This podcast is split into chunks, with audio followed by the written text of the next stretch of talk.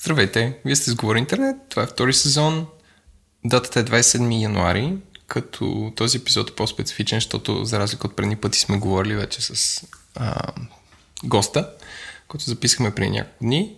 А, темата е обществените медии, обаче разговорът стана доста по-широк. Говорихме за регулациите на Фейсбук, а, за дигиталния копирайт, а, и се получи една доста силна и сериозна тема с, а, както казахме, Нели която е преподавател в Софийския университет и автор на работила по сегашния медиен закон, който не знам ли знаете, България има медиен закон. Другия войш е Владо, който се крие до сега. Здравей, Владо. Аз няма да кажа нищо в ефир. Аз съм сърдит. Що си сърдит? Не бе, не съм сърдит. Да не би да има лоша обратна връзка? Не, няма никаква обратна връзка. Общо взето последните два кино епизода се харесаха на хората. Някои, някои очакваха да мине без спойлери. Аз не знам как, как очаква такова нещо. При положение, че казахме. А... Не, бяха се шокирали, ама хората така е рисковете, като превърташ подкасти и всички дисклеймери. Въпреки, че ги казваме през 10 минути, внимавайте, час втора, Еленко ще разкаже в детайли всичко. В този епизод ще ви изпълнем всичко за обществените медии. да, да, да. Така, но няма страшно. Ако не сте гледали БНТ, не слушайте епизода. Да, не, не. Мисля, че тая злободневната тема с Кошлуков е много малка част, така че няма страшно. Продължаваме смело напред с а, нашите спонсори. И всъщност, докато си почивахме, едно от нещата, които се случи е, че организирахме първия а, дропкаст или от а, някой дей в чата, който се казва Дропич или а, патроните на шоуто решиха да се организират и да готвят. А, и ей богу, събрах се 10 души. А, повече. Повече. А, Николай прави кюфтета, всички там пържихме а, в професионална кухня и, и беше супер. А, което всъщност не знам как да, как да пишем колко беше супер. А искаме да благодарим специално на Cock Kitchen, ам, които бяха и Яна така, Петрова. И Яна Петрова, които бяха така добри да ни приютят. Ако се чуете какво е Cock Kitchen, може да отворите cockkitchen.bg, като кой е с C, Kitchen с K, като те скоро ще се местят и ще обявят къде и всъщност ако искате да организирате някакъв малко тимбилдинг или някакво малко събитие свързано с храна, е супер място, защото не си цапате къщата. Ам, да, да. Имат, всъщност имат така full scale професионална кухня и кафе и така нататък. И беше супер уютно и се държаха много добре с нас и защото според мен е идеално за такива микрокомюнитите да се срещат там и да не знам, да, да бъдат заедно, да си готвят заедно. А иначе то, това не им е бизнеса, те носят храна до офиси, така че разгледайте супер приятни хора. Ако имате а, офис. Ако имате офис, да. Или ядете едно от двете. Да, един от двата риска. Ако се сбъднали, а, пробвайте ги. Този подкаст достига до вас благодарение на SBTech. SBTech е спорт бетинг провайдер, който предлага най-добрите решения и продукти за спортни залагания на пазара. Годината започва супер силно за тях, като на 6 февруари в Лондон ще обявят радикални подобрения за подаването на залози по време на живи събития. Ние с Еленко не сме хазартни типове, ама дори на нас не случи супер. Ако искате да работите, мачкате и потите с най-добрите в тази индустрия, можете на sbtech.com careers и да кажете, че ние ви пращаме. Този подкаст достига до вас благодарение на SiteGround. SiteGround е компания, предоставяща хостинг с експертиза в WordPress инструменти. Интересен факт е, че вече за трета поредна година са наградени като най-добър работодател в IT сферата, като коефициентът им е 90% при среден за страната 64%. Ако искате да бъдете част от тях, може да идете на jobs.siteground.bg и да видите дали не ви търсят. Този подкаст достига до вас благодарение на Digimark. Digimark е симпатична компания за разработка на мобилен софтуер. Изключително горди са от специфичния си процес за реализация на проекти, който почва от консултация и завършва с маркетиране на готовия продукт. Digimark са първите богове на шоуто, което е супер показателно за това, че са яка и напредничава компания, защото рекламират в подкасти. Може да научите повече за тях на digimark.co. Пише с C. И сега е време за интернет новина на седмицата. И виж как съм се играл да ги оправя а, Линковете вече са доста по-читаво направени. Виждате. Не знам дали забеляза. Да. Какви линкове си ни подготвил тази, този път? Аз всъщност доста малко, защото често ти кажа, не, не, няма някакви разтърсващи интернет новини на седмицата. А, но а, може би най-важното са, че се появиха три нови подкаста. Да, Знаеш, аз три нови български подкаста, разбира се, не три нови подкаста ever. А, те има три нови български подкаста, които според мен си струва да ги споменем тук. Значи първия се казва Freedom Online. А, има линк към него, който има три епизода. Мисля, че вчера излезе, вчера, пак казвам, е 27-ми, до тогава може да излезе още един епизод. Тоест не сега е 27-ми първи, но вие като го слушате е 1 а, февруари. А, да, Freedom Online е сравнително нов подкаст. Имат три, а, три епизода до момента. А, като хората си говорят за а, а, информационна сигурност, а, тази нова уязвимост Meltdown и Spectre, която и ние дискутирахме в процесорите на Intel, а, бот мрежи и такъв тип неща. Тоест, нали, както го разбирам, ще е по-технологично и по... А, с фокус сигурността а, но слушах няколко епизода, доста добре са направени. А, аз познавам Христо Ласков. Другите, другите участници все още, другите са автори на подкаста, не ги познавам, нямам честа. Но мисля, че им се получава доста добре и си струва да се абонирате за него и нали, да пробвате. Доста по-кратък е отговор интернет. Някакви си там малки 30 минути, въобще шегаджи, но пробвайте. Другия подкаст се казва Не на диастазата, който е Еленко, ти знаеш кой е диастаза? Аз знам, защото познавам авторката. Тя е членка на Бегач. На. Това, е, това е, как да кажа... Дисклеймър. Дисклеймър, да. А, до, сега, може да е... Може да съм разбрал грешно, но без да отварям сайта. Диастазата е а, погрешна позиция на тялото, мисля, че при ходене, т.е. изкривяване по някакъв начин. Мисля, че си разбрал погрешно. Я, обясни какво е диастаза, Вал, така всички ще запомнят колко съм зле. А, чак пък. Но мисля, че са, че ня... някакво отпускане на коремните мускули, които... Е, коремни мускули, ходене се тая. да, да.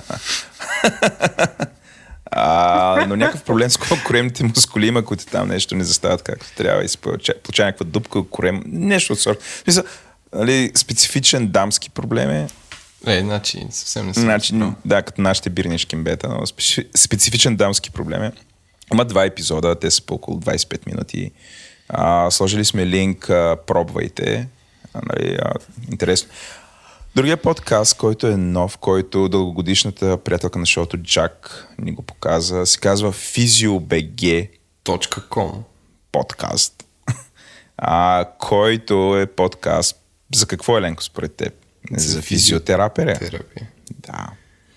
За, и за физкултура. Не. За физиотерапия, който бих... В смисъл интересен има, има няколко, няколко епизода вече, сложили сме линк. Не, няколко два са. А, пробвайте, ако се интересувате от физиотерапия. Нали, правят го на достъпен език. Не, или, или ако, ако сте криви. Да, имате проблем, слушате подкаста, ще се изправите. Според мен 66% от моите подкасти тази седмица са свързани с, а, с фитнес и wellness. Това е страхотно. Да. Чай сега аз отивам, натискам. А, тръгна. А, има си музичка, има си всичко. Добре. Всичко. Работи. Работи. За съжаление на Физио... Да, да, да. На FizioBG подкаста обаче не е в SoundCloud, така че да се абонирам за него. Което случайно Като хора... първобитните хора. да хора от FizioBG, не го дръжте само на, на сайта си, хидете, регистрирайте го, регистрирайте го на там, където ние сме си регистрирали нашия подкаст. На правилните места за слушане на подкаст. Или пишете мейл. Пишете ни мейл, ще ви кажем как да го направите. Да. Еленко ще ви поиска пари, както сочи опита. Това е шега. Еленко не иска пари. Е, нали, едни хора щяхме да си говорим с тях и, и те се оплашиха, че ще им искаме пари. Но това е вътрешен, вътрешен Да, подкаст да. хумор. Да, да, който да. още не е Вътрешно ефир. подкастки в умор. Добре, Вода, сега да, да почваме с истинските С новини. сте новини. глупости? Да. Истинската... истинската новина... Не, съвсем това не е най-истинската новина. Е, че Apple пуска домашната си тон колонка а, по, според мен, много тъп начин. В смисъл, че малко са се лакали. Бре, ти имаш негативна новина за Apple. Ами, имам, не мога да разбера какво точно правят. То HomePod, само малко предистория. Нали, а, Google и Amazon си правят те Alexa и Google Home отдавна. А, те Voice Assistant за дома. И Apple още през юни каза, пускаме сега HomePod, то, нали, освен, че ще е смарт и ще звучи 8 и сега като, като вече идва на пазара, се оказа, че хич няма да е смарт нали, Сирито пак ще мога да кажа, пусни ми кючеци и то ще пуска, ама...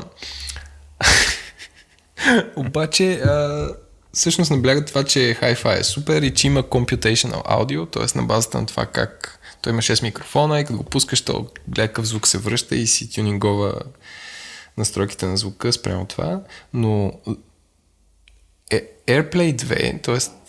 системата, която примерно два или повече HomePod могат да се в една стая да играят стерео, а в много стаи да се разбират как да звучат, няма да е аут до пролета. Те го обещаха, че ще излезе есента. А самия HomePod също се забави, той трябваше да излезе по коледа, но... Да, бе, аз мисля, че го дискутирахме в средата на първи сезон. Това. Да, да, да, супер странно. И сега го пускат началото на февруари и има супер малко хора, които са имали достъп до него. Един от които е Ланс Уланов, който мисля, че от USA Today, аз му линкнал една статия. И общо взето мнението на първите ревюта е, че малко като AirPods, ама за дома. Тоест като тези слушалки, но, но за дома и като, като цяло се държи странно. А, и нали, слуховете са, че в този случай хардуер е бил много по-напред от софтуера. И че им Аха. трябва много време да се да изгладят софтуера, защото в началото е имало такива прекъсвал стрима, което ти като си купиш някаква една тон колонка за 350 долара и тя не плева както трябва музика, което е основното нещо, което прави Да. доста скандално. Но е странно, че за първи път Apple а, изостава с софтуер на нещо. А то по какъв протокол си комуникираш с нея? Тоест как и пращаш а, звука? Едва ли е по Bluetooth? Сигурно е по това на... Не, по Wi-Fi. Да, по Wi-Fi те си имаха AirPort ли, как се казваше? Не, AirPlay. AirPort. AirPlay, да. Да, но AirPlay. сега няма да има AirPlay 2, т.е. До, тоест до, до, доработват го това нещо. Аха. Тоест протокол, който ще позволява две такива тон колонки да се разбират коя коя е, коя е ляво, коя е дясно. А, и всички казват, че от към смарта е доста по-отдъм от гугълските асистенти. Но изглежда доста по-красиво от тях. Изглежда доста по-красиво и всъщност това, което Дори хората, хората не могат да... Ам, Да оценят.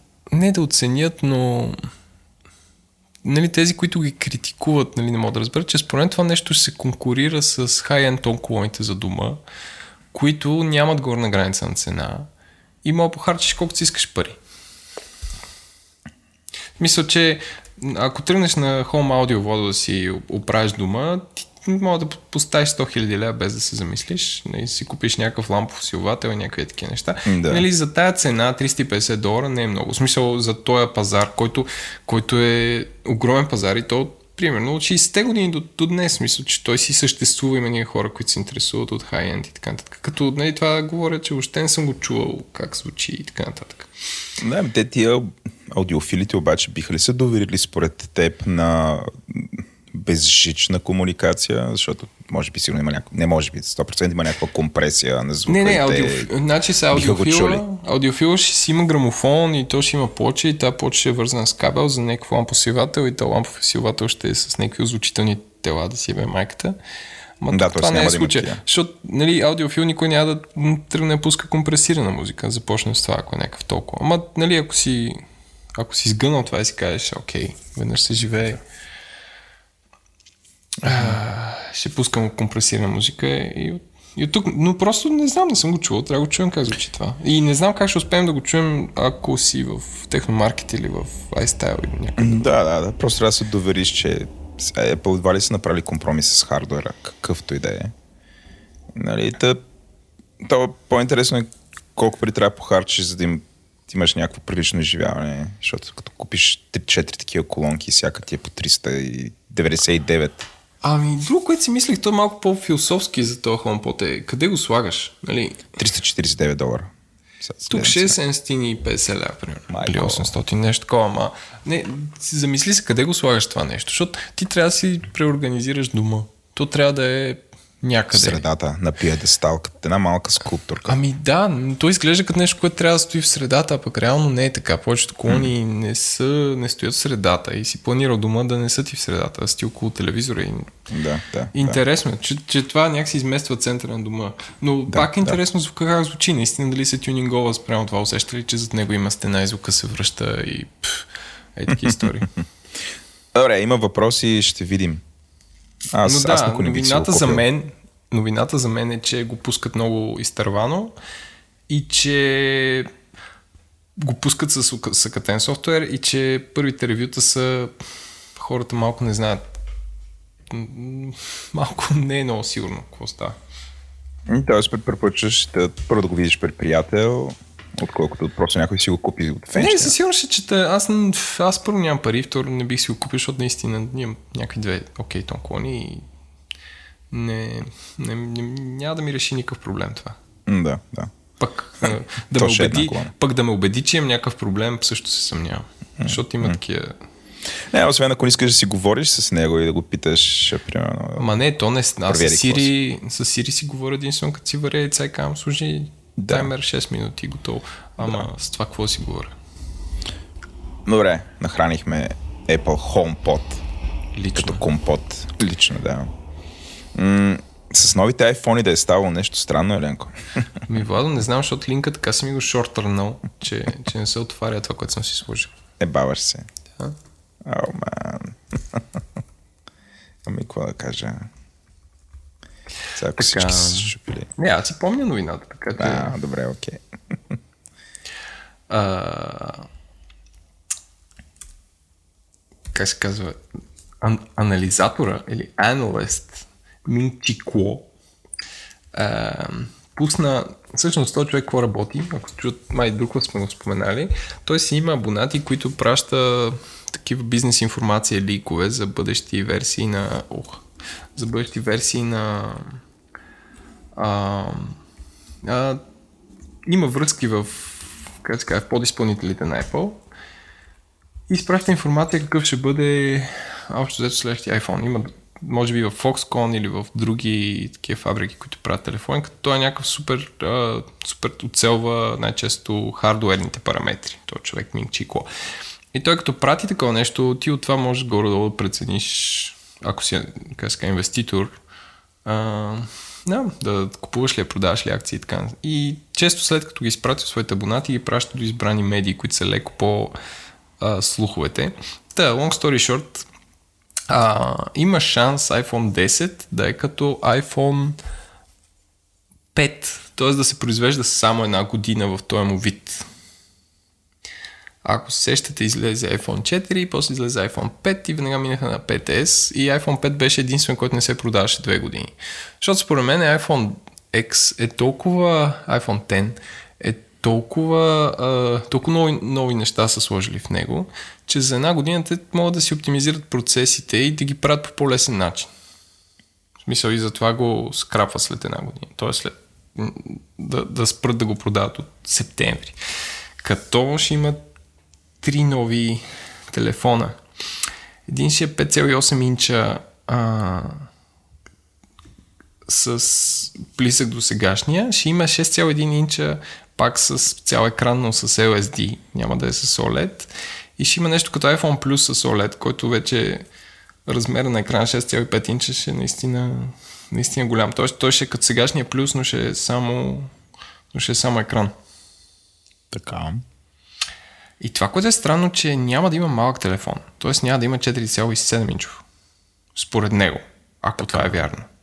Което е супер странно. Това означава, че сегашните размери, които са 7 и 8, е, или ще ги продават тях, или ще продават iPhone 8 още една година, или ще изчезне този формат на малкия телефон.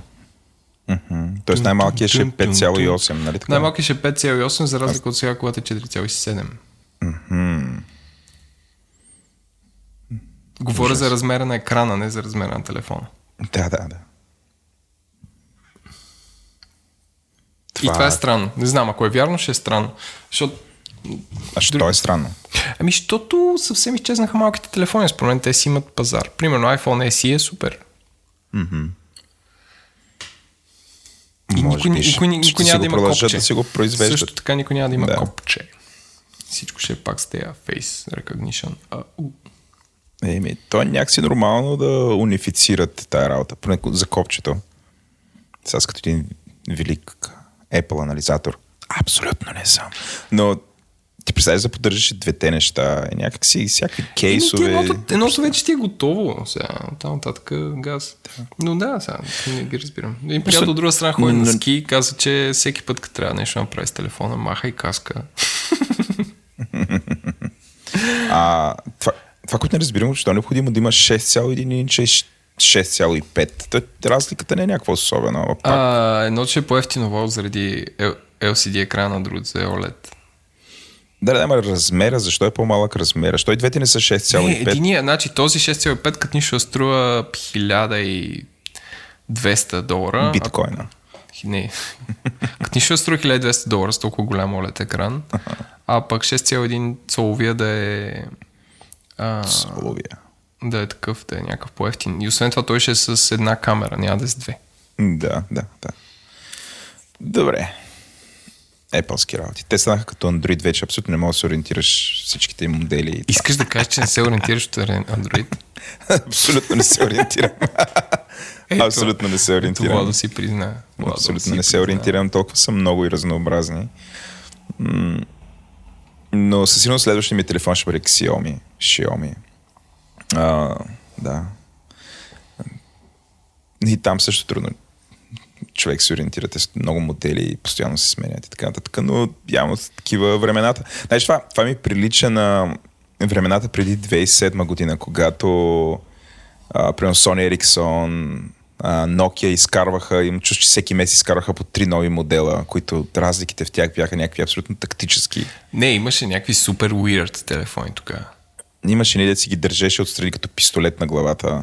Е, Nokia Engage, ако се да, да, сещаш. бе, ма то беше и гейм конзола, имаше някакви игри, някакви Да, работи. обаче, пон- понеже нали, няма как и стои така отстрани на главата и екрана сочи напред, беше, беше супер странно. Но да, сега три нови телефона 2018 от Apple. Бая. С два, с два вида екрана, а с два Да. вида екрана, да. Да, плюс старата линия продължава да я произвежда, както и да е. е. Не са като Амазон те, нали? Не са, Владо. Не са Е, ти Амазон да видиш колко... тия амазонци. Не, ти трябва да видиш колко тон колонки имат вече. Те имат някакви с камера, Така без ли? камера, с огледало, без огледало.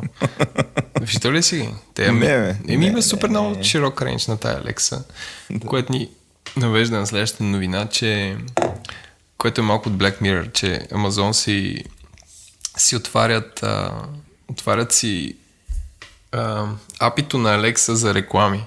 И аз си представям ти... Еми да. И го дискутират с Procter Gamble и други Не. И си представя, ходиш си из къщи. Е, не искаш ли да пробваш новия Ариел? Да, бе, много миришеш. Много миришеш. Иди си скъпи, вземи Head and Shoulders. How about умекотител? М, този пловър ти стои добре, обаче нали твърд? Ужас. Ами, човек, при положение, че тези хора на Kindle имаше такъв по-ефтин Kindle, на който като, е, като спи имаше реклами отгоре.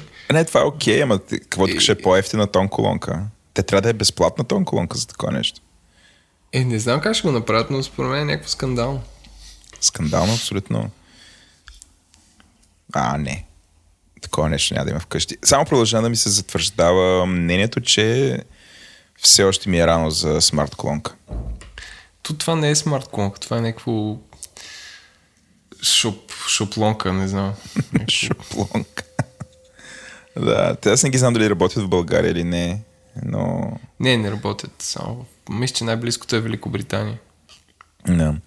А вторият на мисли, може би преди две седмици или три, влизам в офиса и сварвам Тео програмиста и Симеон програмиста, известен като Злобан, нашия пат, патрон. И седят и крещят Окей, Google, Окей, Google. Ама и са къде? сложили- в офиса имате най... Тео програмиста си е купила една тон колонка такава и се опитваха да я настроят. И мъчиха се, мъчиха се, мъчиха се, обаче нещо не успяха да я вържат с нашата Wi-Fi мрежа. Не знам, нещо не, не стана. Не, не се получи. И така. Андроид, какво ти кажа? Да, естествено, това е. Трябва да го питам Тео дали е успял да я подкара в тях 100%, но, но беше много, много awkward. И те крещят, окей, Google, окей, Google. И отзад един друг програмист им нали, подмята, окей, Google. И сега се, и сега се е наложила е това, окей, Google постоянно се крещи в офиса. Това са такива нали, странни... Ама с, с реална цел или някакви офис шеги? Офис шега е, просто, просто от време на време, когато е супер тихо в стаята и някой изкреща така, окей, Google! И аз okay. Окей. седя не знам къде съм, разбираш. А са усети ли на, на колко хора, ако слушат на такова, им си им задействал Home Assistant? да, преди бяхме получили такъв фидбек. Окей, okay, Google. Ето виж, сега си- сигурно е станало. Кажи го и ти. Set a reminder for tomorrow. Да. Erase partition. РМР, РМРФ. да. Окей. Да, а, тази седмица ти доминираш с новините. Оф, ма те са, защото имах цял месец, трупах, трупах. Да. Всъщност това далеч не, не изчерпва месеца, но... А, твоя месец. Anyway, американски Да. учени са направили, ам, а, анализирали са там 500 хиляди или 600 милиона, няма значение, изображения от Google Images и според това чертаят сравнително точна карта как гласува само според Street View снимки. Тръм, тръм, тръм, тръм, тръм, тръм. Представяш си? Тоест, ако разпознава беден квартал, гласуваш за Хикс, ако разпознава богат квартал, за Y. Аха. Това е новината. Така че, Владо, скоро може да се такова, кой гласува за ГЕРБ и за ДПС само от Google Street View. Това ако много добре е разчертано някакси. Е, то... Тук в България. Тук ще, тук да, мога да черташ кой как ще гласува и без Google Street View. Добре. Сложи си много интересен анализ за iOS економиката, който аз съм успял да щупя, линквайки го. Пак ли успя? Да, много странно. Браво. Всичко съм минавал през битли и всички три, три от три някакви линкове са се щупили. Това е супер странно. Така, анализатора хора с Дейду, който беше България от форумите май на Капитал, ако не се сещам, ако не си спомням, ако си спомням правилно всъщност. Има супер интересни картинки как се развива и iOS економиката, но това, което липсва е всъщност, нали, те казват, те изплатихме тук 600 милиарда долара на девелоперите, са много щастливи и това е повече от брутния вътрешен продукт на Хикс. И не знам си какво, не знам си какво, но всъщност това, което е липсва като данни е каква част от тези пари са и на пърчеси на някакви игри, каква част са реални похарчени за апове и, и въпреки, че изплащат се повече пари, имам чувство, че такива качествените приложения, дето ти вършат работа, са, са малко. И така да е, интересна, интересна такова статистика с данни за това, ако си мобилен девелопър, какво и колко би печелил. Пе, Ти, ти извадили някакви интересни зависимости, нещо, някакъв интересен факт. Ами, че печалбата от а, апове е почти колкото бокс офис на филми. Аха. И това за първи път се случи от тази година. Са се пресекли двете криви. Аха. Тоест, ко- ап бизнес е толкова голям, колкото киноиндустрията. Ага. Уау.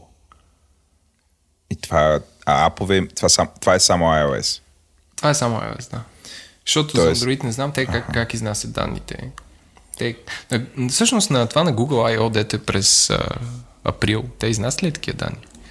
Не знам. Ти обичаш да гледаш такива ивенти. Аз, аз не много, може би и аз трябва да заобичам. Не, това на, това на Google беше интересно предния път. Какво ще кажеш да ги гледаме заедно с нашите Айде, патрони и, и да коментираме. и да коментираме?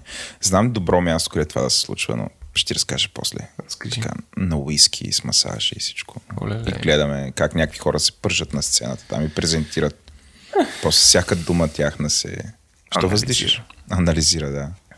Ти представяш какъв взор е това? Представям си. Ей, мен, толкова ти е добър микрофон, че като се чешеш и те чувам от тук. Добре, няма се чеша. Не, не, чешиш се. Това не мисля, че нашите слушатели искат чуват такива неща. Да, прав си. Добре. А, И със сигурност, със сигурност обаче, извиняй, със сигурност обаче, като се добавят и на Android нещата, това става супер голямо. Голяма индустрия. Мгм. И тия две компании, не знам, а Android, сигурно той те удържат 30% от плащанията на, на апове. М, не знам. Не, не знаеш. Добре. Не, не знам как е профита там. Значи при Apple държат 30% първата година и ако си добър, на втората година мисля, че отдържат 15%. Тоест дават ти още по-добра не още по-добра, ми дават ти по-добра сделка.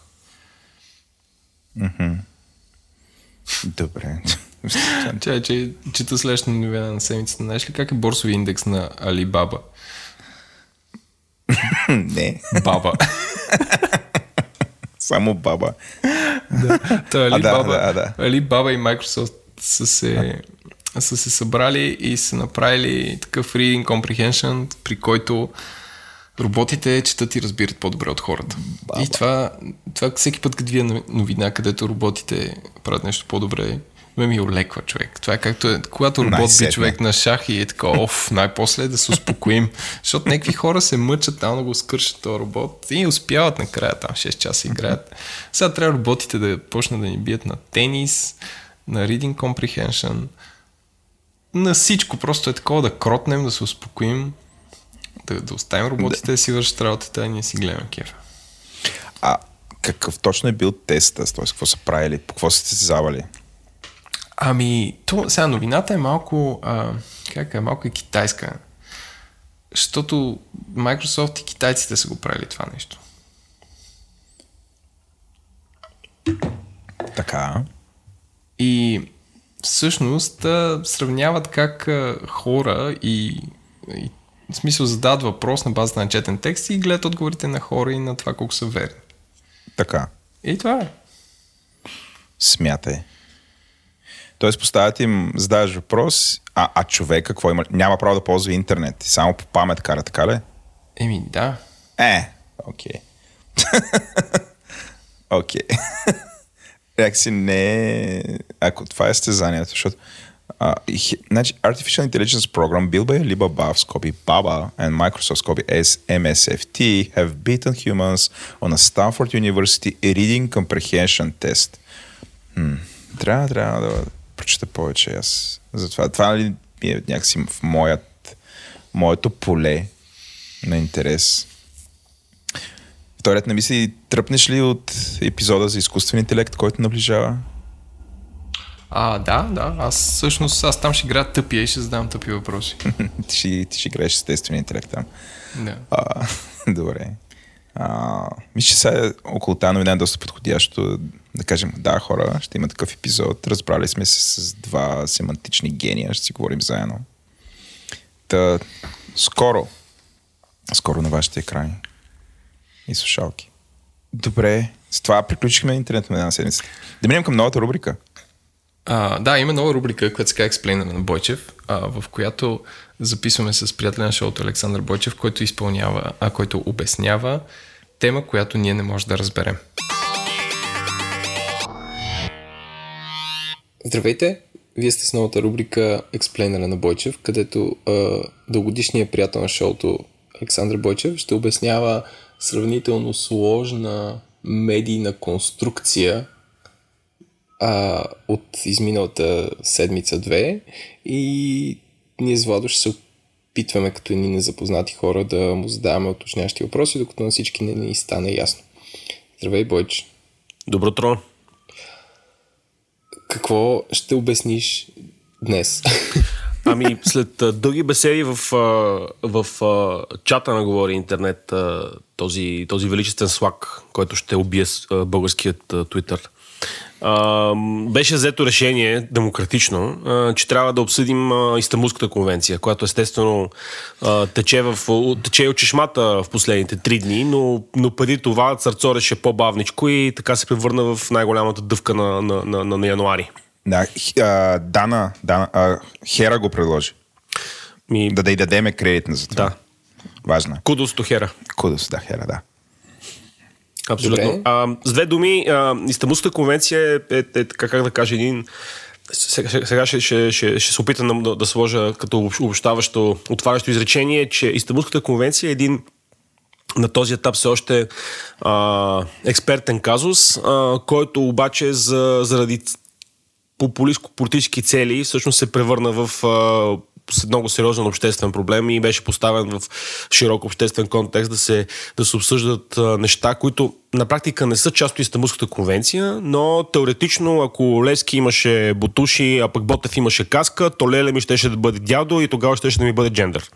Това мога да обща в, една, в едно изречение трите седмици дискусии по Истанбулската конвенция.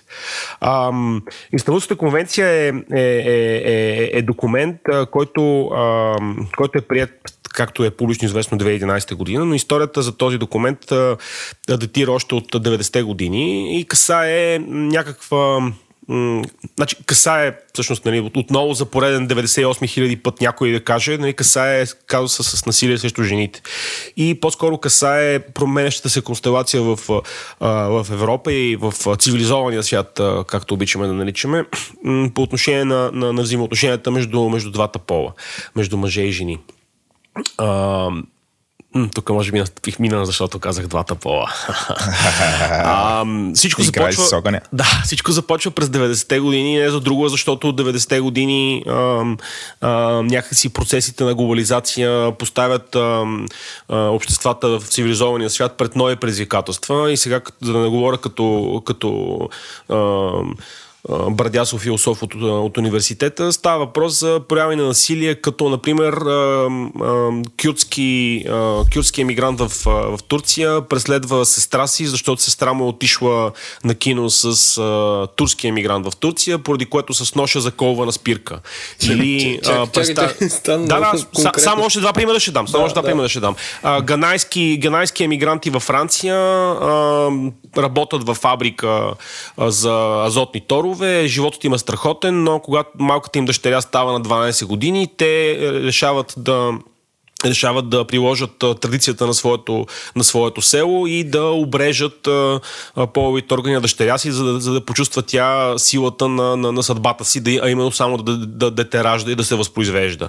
А, или а, балкански субекти поради разпадането на източния блок и падането на Берлинската стена започват да, да, да, да, да работят в, в, в, в, в Западна Европа и а, като естествен ход на това нещо на публично място бият под ваша мара на жена си, избиват им зъби, след което казват, че много ги обичат. Значи всички тези проблеми на домашно насилие, само иска да иллюстрирам неща, които са описани като, като казуси вътре в Истанбулската конвенция. Всички тези неща... Букет, Тоест има ги като текст вътре в самата конвенция. Има, има, има конкретен текст, който касае през престъпления на честа, престъпления... А не са описани за Ганай, Ганайците. Не, не okay, но аз по-скоро давам контекст от това, което през годините съм чел, нали, като интересни казуси нали, на домашно насилие в, в, в, в Европа. В Европа. Обаче в избрал такива цветни примери. Ами, ароматни. Ами, за да, за да стане ясен контекста, защото също така нали, имаше изказване в, в, в, в, медийн, в медийното пространство на един, на един граждан, чието има не искам да назовавам, който нали, обясни, че как видиш ли в, в конвенцията нали, пишело за на жените, па не пишело за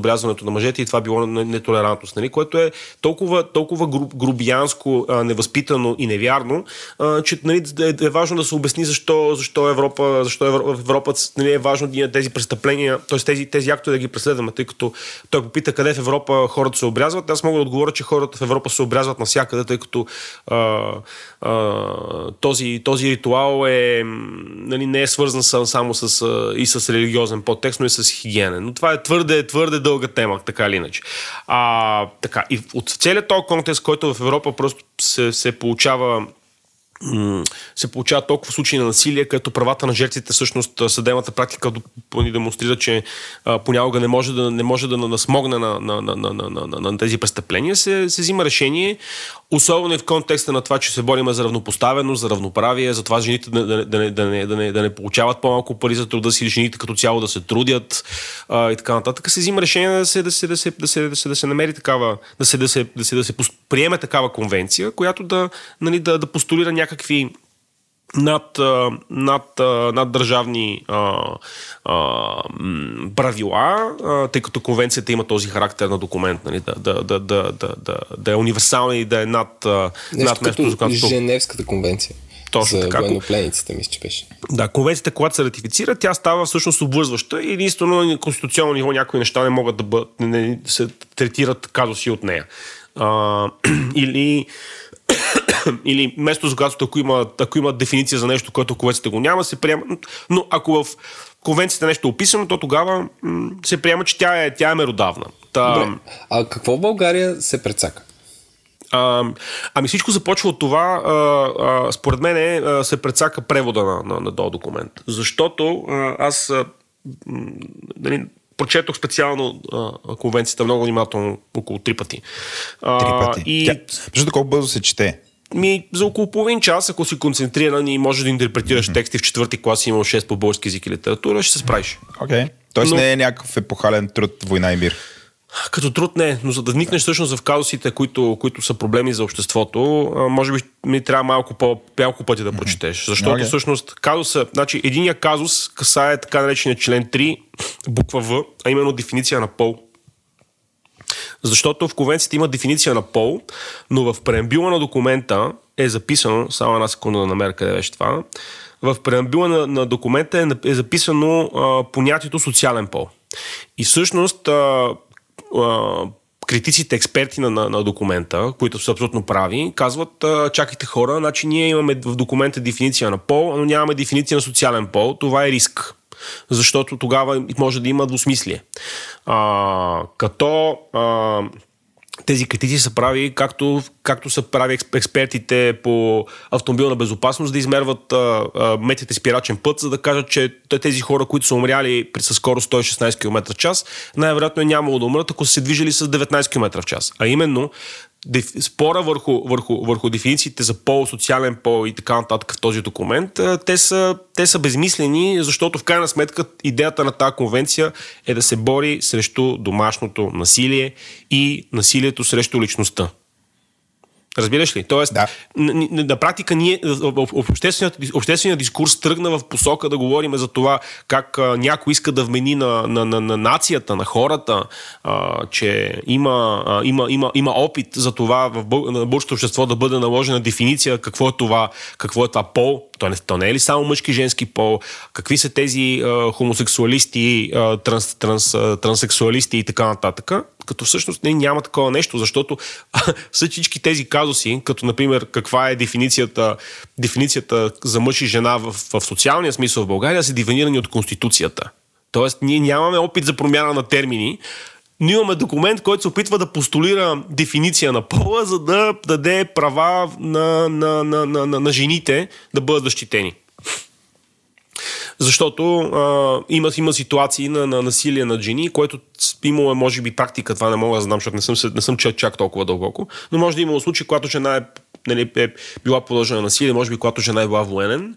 А, и това, това може би не се е считало за насилие. Тоест, mm-hmm. допускам, че такава дефиниция, в която казваш социален пол, пак в контекста на този документ, се опитва да, да, да постулира, че жената може да бъде и войник. И тя, когато бъде войник и бъде изнасилена в поделението си, тя също е жертва на сексуално насилие. А това не е просто а, нали, нейният, нейният началник е решил да се позабавлява с нея и също така е издал заповед, тя си събуе гащите. Тоест, разбираш ли, има и такива, или такива тънки моменти, които в широко обществен смисъл не се, не се, не, не, не, не се, не се обсъждат в момента. Добре, Бойче, финални думи? Финални думи е, а, всъщност само да кажа, че а, цялото това нещо нали, беше, се превърна в един, един чудесен, чудесен фейк нюс а, с а, много големи, големи импликации. Всичко започна с политически а, изказвания и така нататък. И вече, вече духа изпуста от бутилката, дори някой да, да искал да постигне нещо, а, спомня си свръх постигнал целта. И аз се опитах да създам една матрица с фейк нюс, в която намесих вас двамата. А именно историята е как а, ти, Владо и ти, Еленко, правите събития на Язови Рискър в а, неделя. И Еленко ще организира маратон, а Владо ще кани приятели и колеги, за да къмпингувате, да се печете на слънце и докато около хората тичат в кръг и се забавляват на маратона, дечицата ще играят. Харесва ми разделението. Да, и еми, смисъл все пак ти имаш друга тениска, аз так, си спомням така. Аз, и, а, аз имам всъщност- друг бекграунд. да, и отпечатани са плакати за това събитие, има пиари до медиите, има спонсори, има сайт и от два месеца се подготвя това събитие. И всъщност та- фактическата обстановка на нашето събитие, е, че имаме състезание, къмпинг, лежане, язовир, парк, водоем и потенциално рисковите теми са къмпинг, защото това може би означава изхвърляне на буклук, всички дървета да се ползват за туалетни, непристойни полови контакти между джендерите, джендър тема също може да бъде засегната. А, имаме язовир, което е водоем, обект на националната сигурност, защитена територия, вододайна зона, водата на столичани, замърсяване.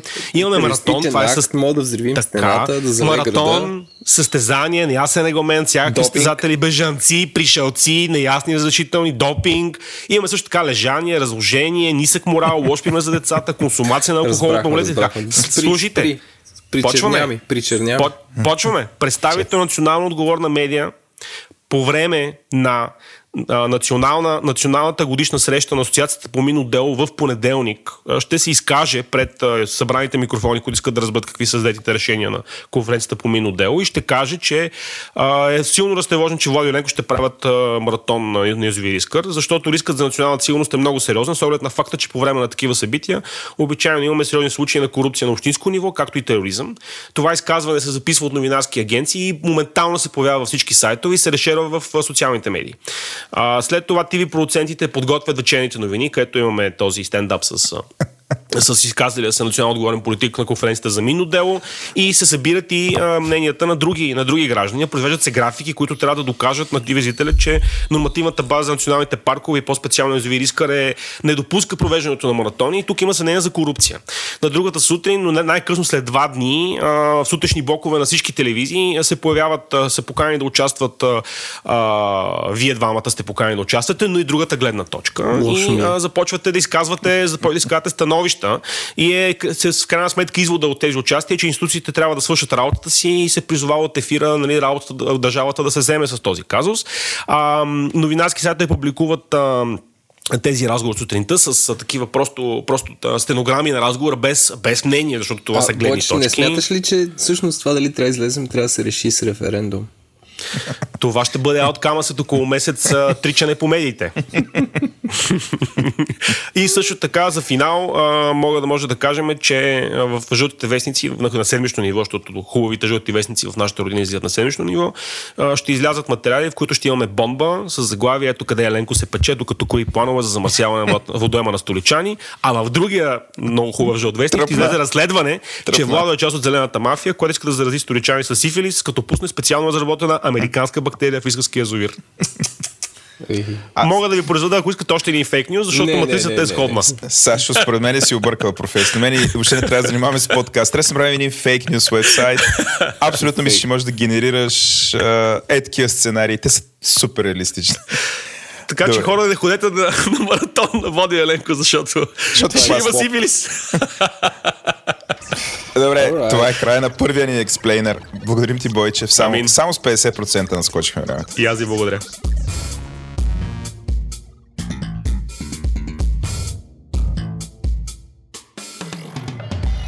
И след експлейнера а, е време за другата нова рубрика, която да видим дали ще се задържи, защото, защото може и да е доста тъпа. А, а именно Bubble Breakers. Та Bubble Breakers е а, кратка мултимедийна мултимедийно експозе а, на базата на съдържание, произведено в предишната седмица, предходната седмица, което сме сметнали, че разчупва представите ни за това какво е света и представите на другите хора за него. И откриваме с а, рекламното видео на мисля, че рекламна агенция ли е? Или дигитална агенция, не знам. Be Shared, което взриви интернет тази седмица. Може да го видите в бележките на шоуто. Не ме снимайте! Не искам всички да знаят, че работя в Бишеят. Водо, опитай се обясниш това видео. Ами... Това е от този вид видеа, дето са хайде да се запишем заедно да покажем колко сме забавни в офиса. А, обаче това е бекфайрнало. Ама то не... Защото не, защото не, не се е получило забавно.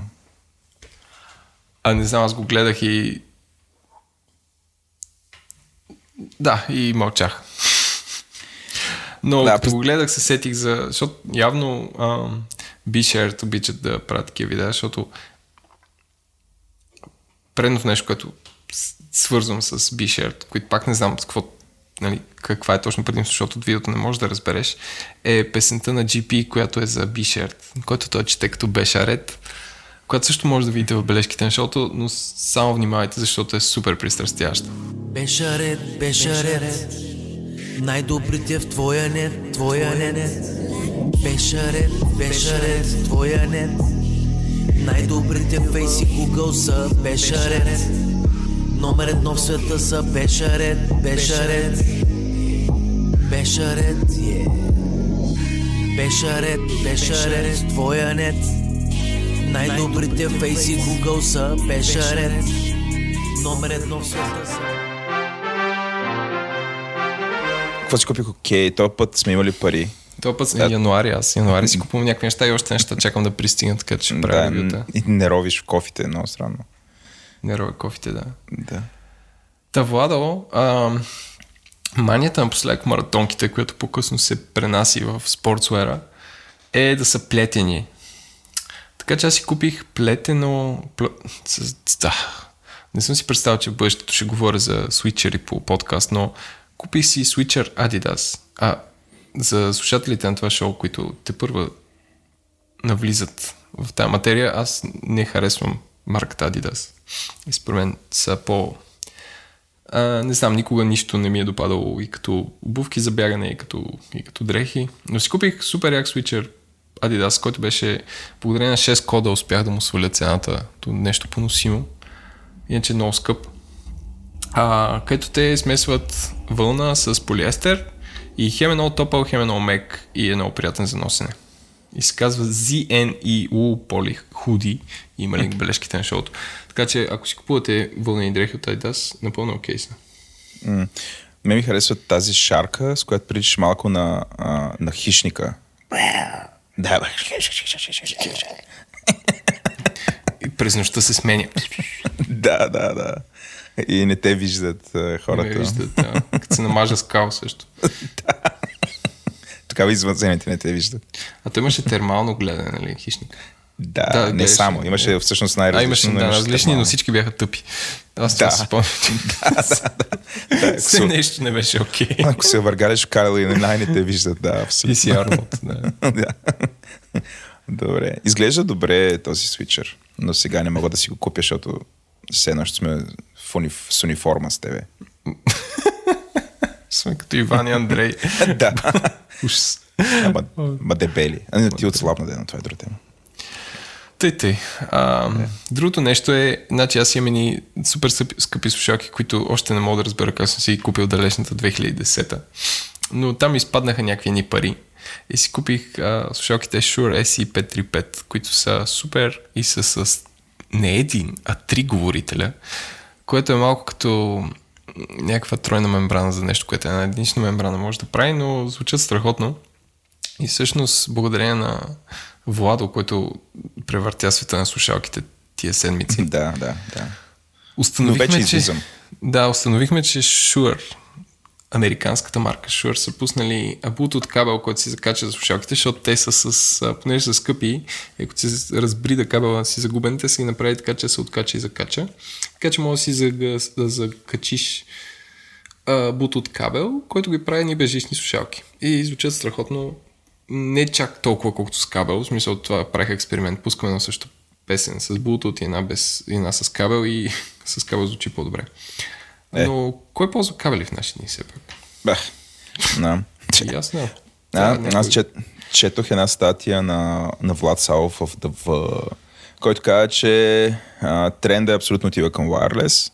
Край. Той е бил на а, това шоу, дето е сега CES. CES, да. И въобще всеки, който е показвал слушалки, е показвал и безжични слушалки. И по принцип повече безжични, отколкото жични. И дори някакви там най-консервативните фирми в момента и те влизат в този бизнес. Така че и нали, те, те в момента виждам, че влизат с ниските си модели. Защото този кабел е направен и преди го рекламират за 2, 215 или 235, не съм сигурен. Да. Нещо от сорта. За по-низкия модел. За по-низкия модел, обаче ти го, той явно е съвместим с твоите, които само да кажа, че слушалките на Еленко струват колкото две лади на старо. Колко струва една лада на старо ладо? Ми към 500 лева, може да си купиш. Ама аз ги взех от Хонг Конг и бях по-ефтини. Няма значение. С- Всяко едно ухо имаш колкото една кола. Като стойност. Такова по улицата и...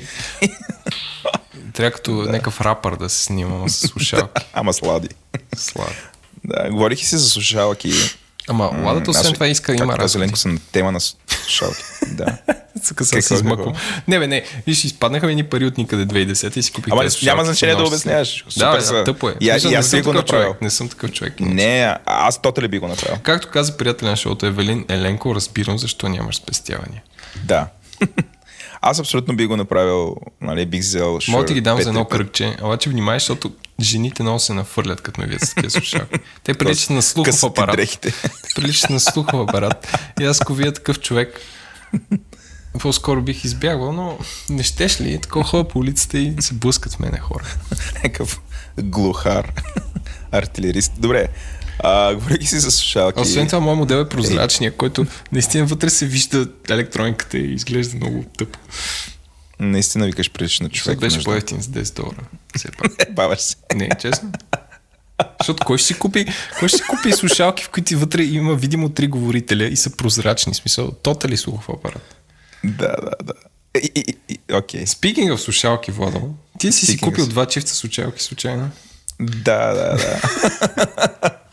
Тук ще вземем хляба, ще вземем хляба на Влад Салов, човек. А, такова в рамките на един месец. Коматчето. Ще комата. Но, а, а, нали, ние се заклехме, че звука на сезон 2 ще бъде абсолютно в пъти по-добър. Нали, използвахме подкрепата на нашите патрони да направим това.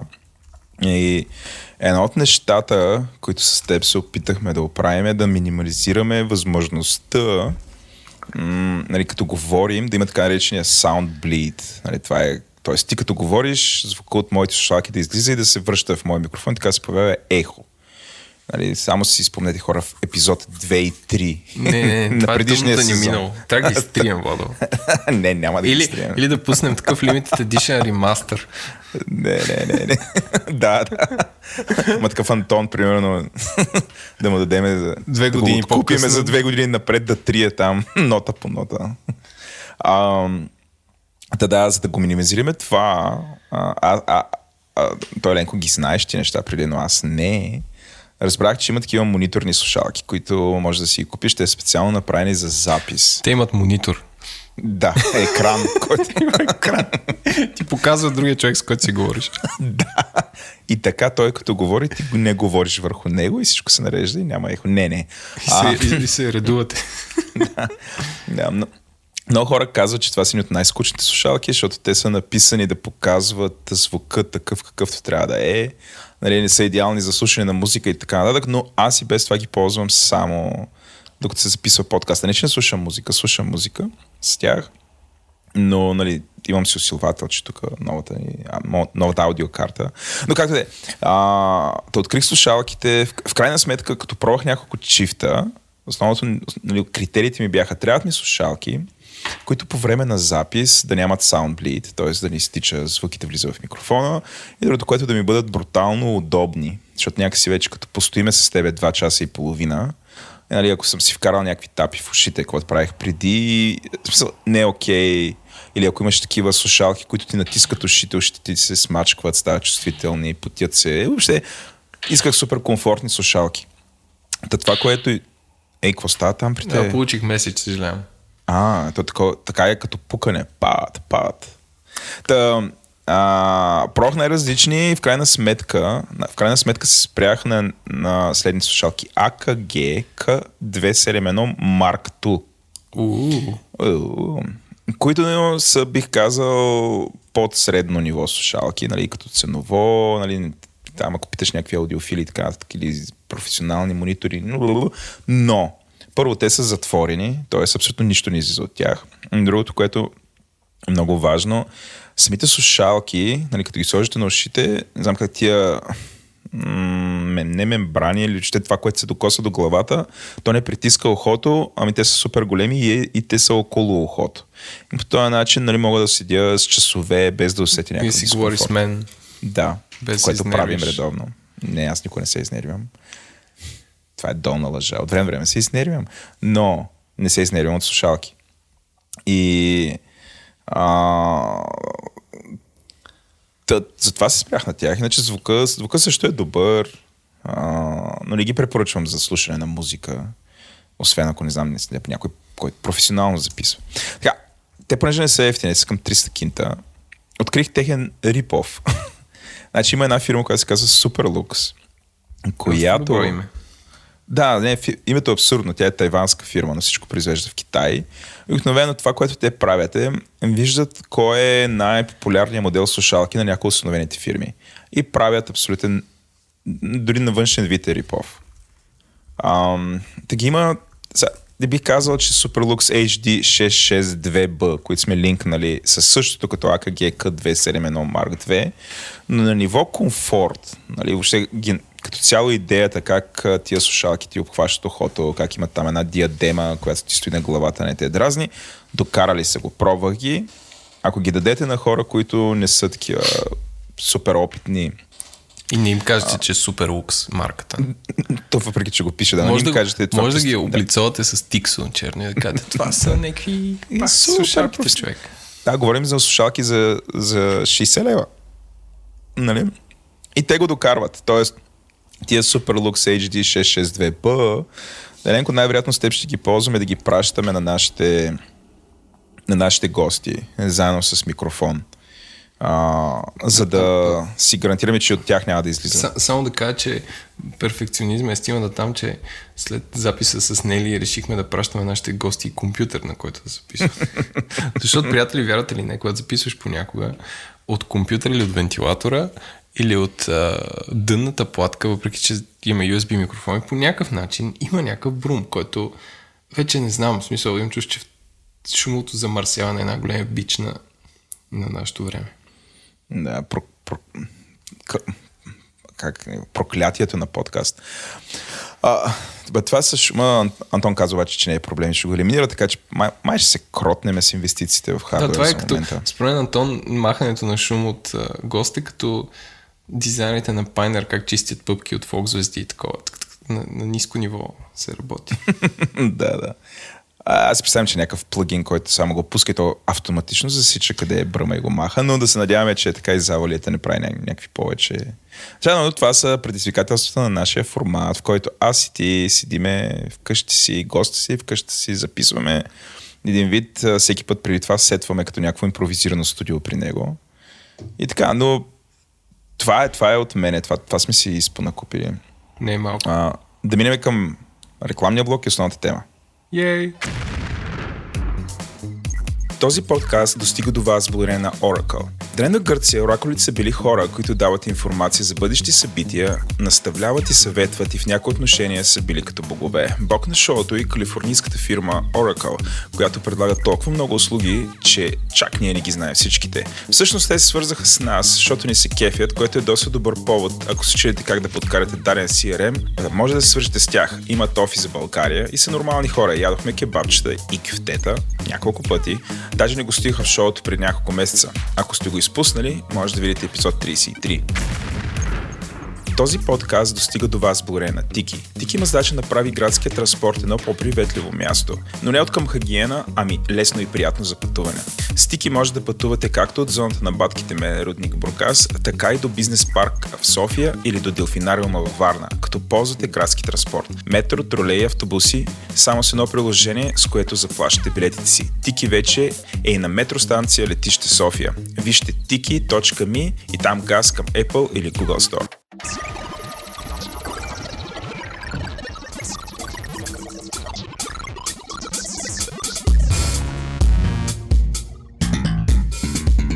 Вече сме с първия гост за 2018. А, Нели Огнянова и по традиция оставяме гостите сами да се представят, защото ние с Вало сме доказани, че не успяваме да представим гостите. Хит, ще сме добри.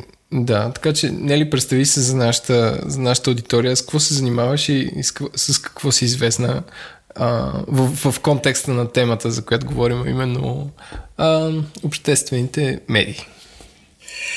Казвам се Нели Огнянова и работя като преподавател в Софийския университет. Завършила съм право отдавна през социализма в юридическия факултет на Софийския факултет и след това останах да работя там.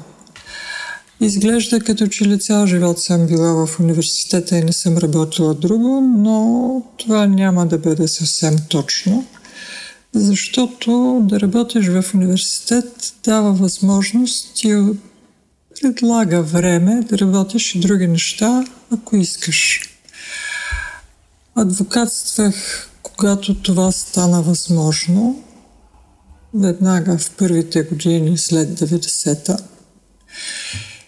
И поради това, че се занимавах активно с медийно право, дойде ред да се въвежда европейското законодателство в България и за мен това беше прекрасна възможност, това, което съм си представила, да, да се запише като правна рамка.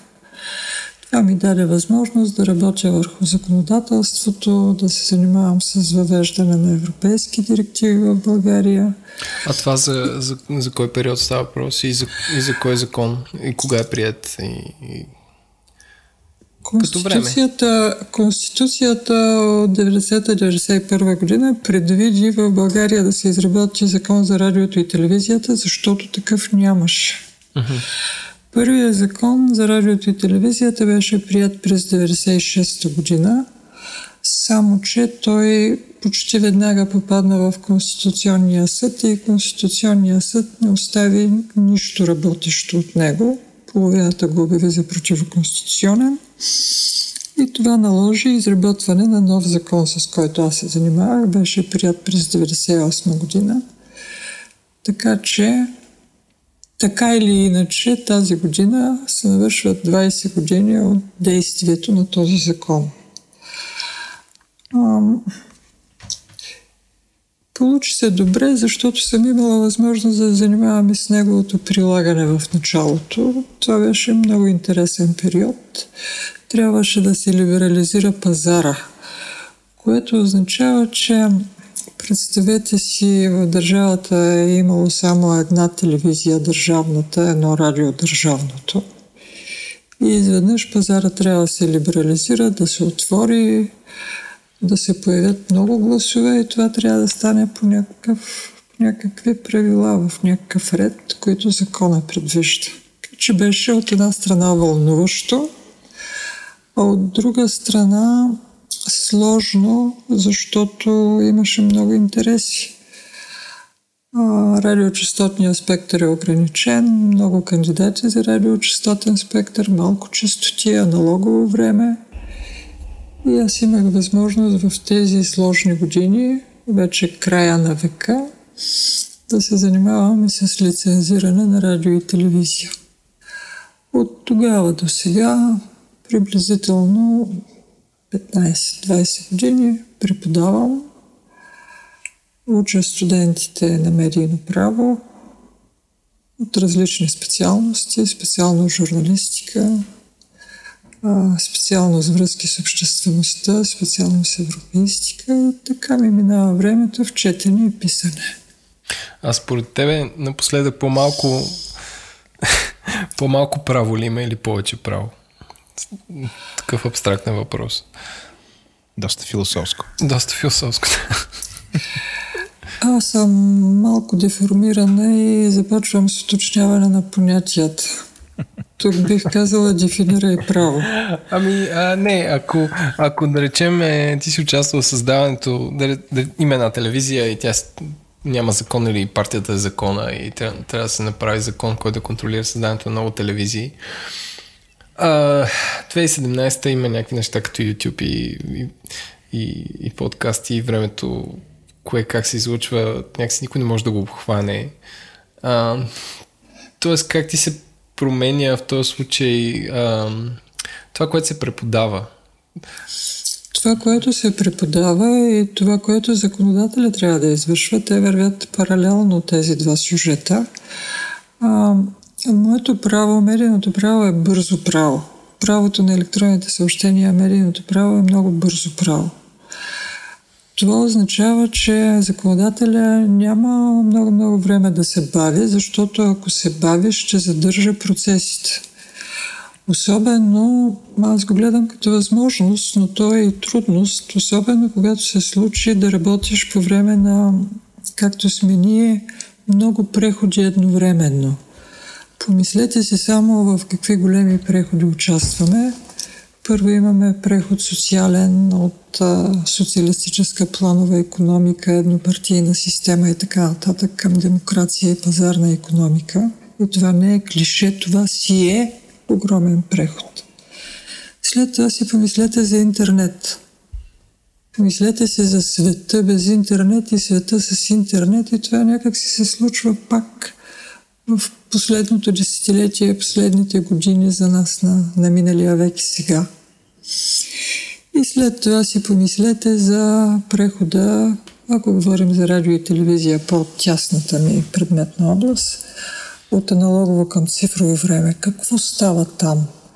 Каква е демократизацията на медиите? Как минаваме от едно към много? Как се сменя посоката, модела от точка, много точки към интерактивни модели? Какво позволява цифровата мрежа? Ето всичко това се случва едновременно и ти трябва да го гледаш и да се опитваш да мислиш такива правила, които ако не насърчават процеса, поне да не го забраняват. Така че е изключително време, изключително. Аз искам да кажа, че това го записваме на 24 януари 2018, когато днес установих на обед, че абсолютно всички медии изчезнаха от моята фейсбук, как се казва, фид, като, нали, аз съм от кавички приятел с много хора, които споделят медии. И днеска, е Богу, има само събития, снимки на бебета, котки и коментари и съдържание от групи. Тоест, това, което се говориш от няколко месеца и те казаха, че го направят, го направиха реално. И не знам днеска дали вие сте забелязали, но буквално за един ден всичките медии бяха заглушени. Единствено се появяваше нещо, когато някой приятел е споделил но не, не излиза директно от страницата на При мен не е така. Аз, а, както и да е, явно са по-малко, но имам тук с три скрола, имам медиа пул дневник, споделя, Ама споделено човек, а не, от човек, а не от страницата да, да. на медията. Не, не, не, не. това искам да кажа, че днес е доста странен ден, защото просто така след обед а, изведнъж установих, че случва се. Не? Нали? това е Може е голям... ли аз да въведа една гледна точка към това? Ти говориш О, да, за решението на, решението на Фейсбук за двата фида, новините да ги отдели, нали? За това не, и ефектите. Не, говоря, говоря за това, че те казаха, че а, в Newsfeed, така наречен Newsfeed, вече няма news. Точно да. така, за разделянето на двата потока. А, а, аз не знам, да кажа има ли нещо... поток, защото, защото аз този, с, този с новините и приятелите и този с новините. Аз нямам с новини и приятели, имам само, само Newsfeed, който има само приятели. Ще бъдат разделени и ще се подлагат на различни правила. Така обясни Фейсбук, но аз искам нещо друго да кажа, като това го използвам само за пример. По-рано какво се случваше с информирането, някакси беше съвсем в обхвата на държавата. Държавата казваше кой може да има телевизия, кой може да има радио. Държавата финансираше и, и някакси контрола беше много видим. Сега изведнъж идеята е, че интернет демократизира медийната среда, обаче ако направим една крачка по-нататък, ще видим, че има нови изключително мощни фактори, различни от държавите. И това са частни компании. Няма да кажа частни монополи, но всички знаем, че по много въпроси става дума и за монопол.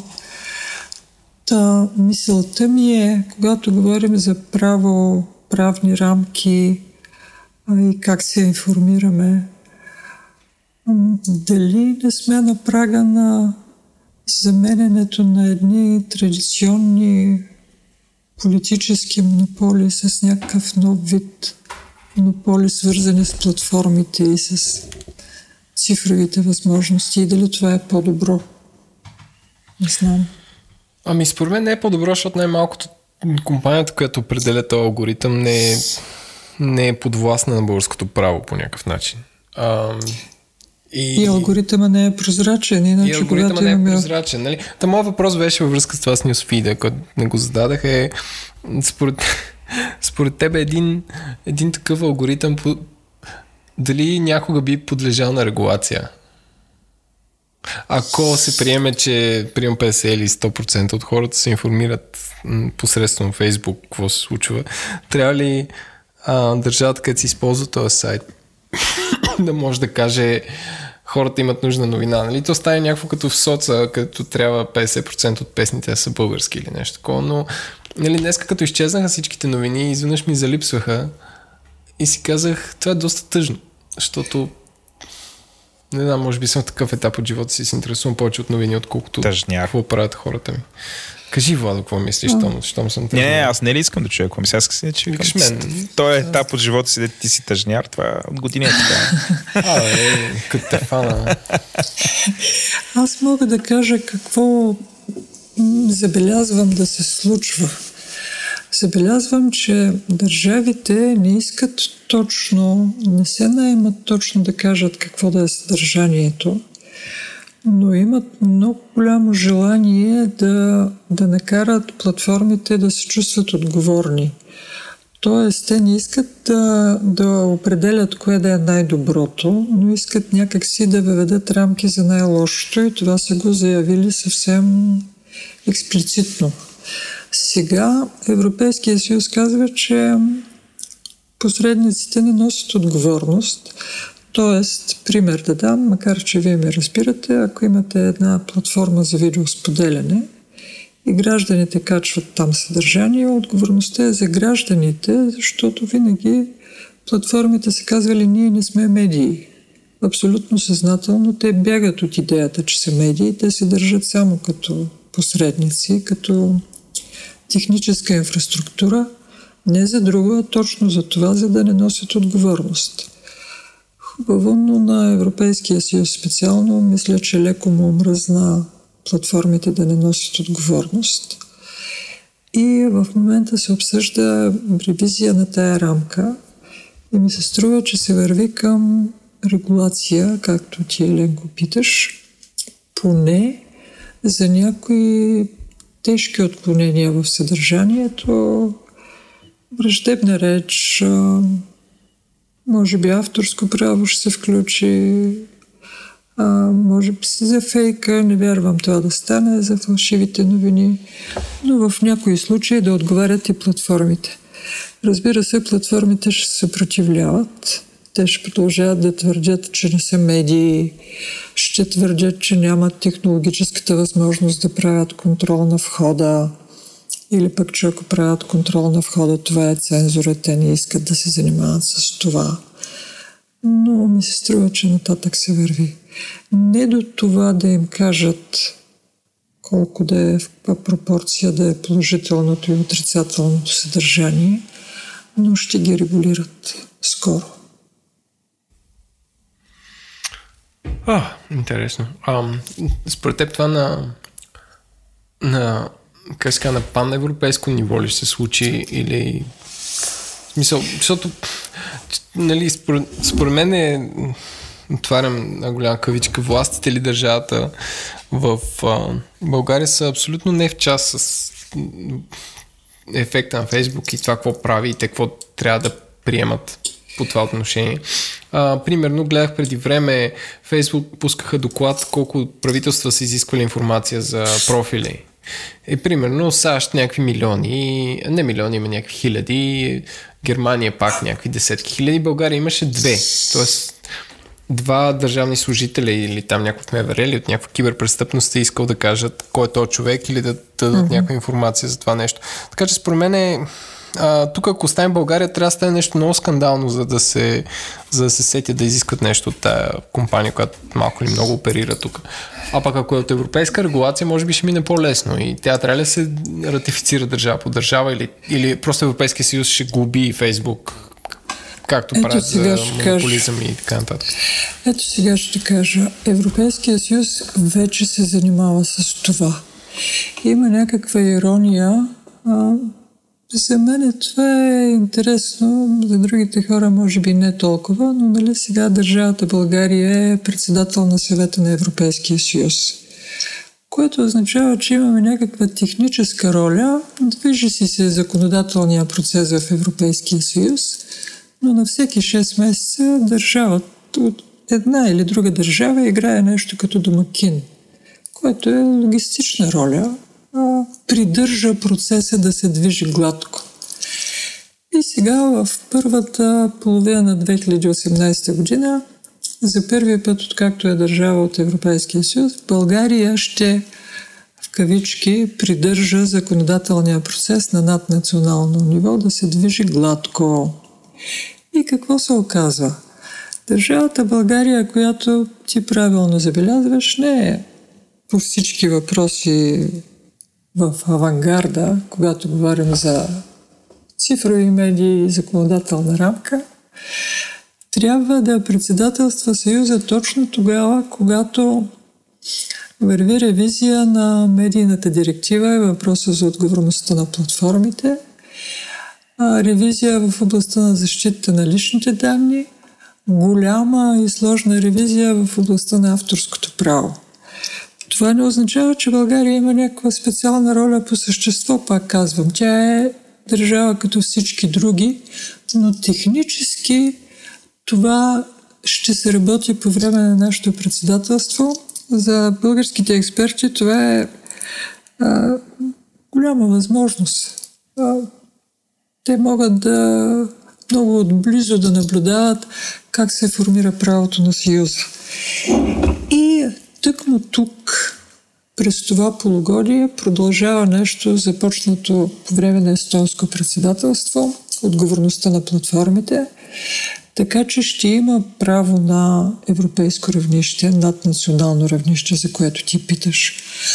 Но вече има и право на национално равнище не в България, а в някои от държавите.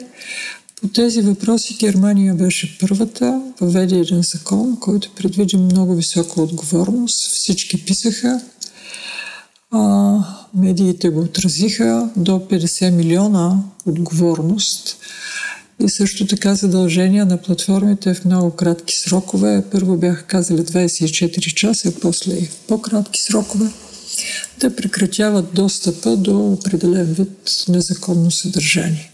Изобщо не говоря за борбата с тероризма, става въпрос за по-обикновени неща, като реч на омразата или пък нарушения в областта на авторското право. А Макрон също в началото на 2018 започна да говори за такъв закон и за отговорност на платформите.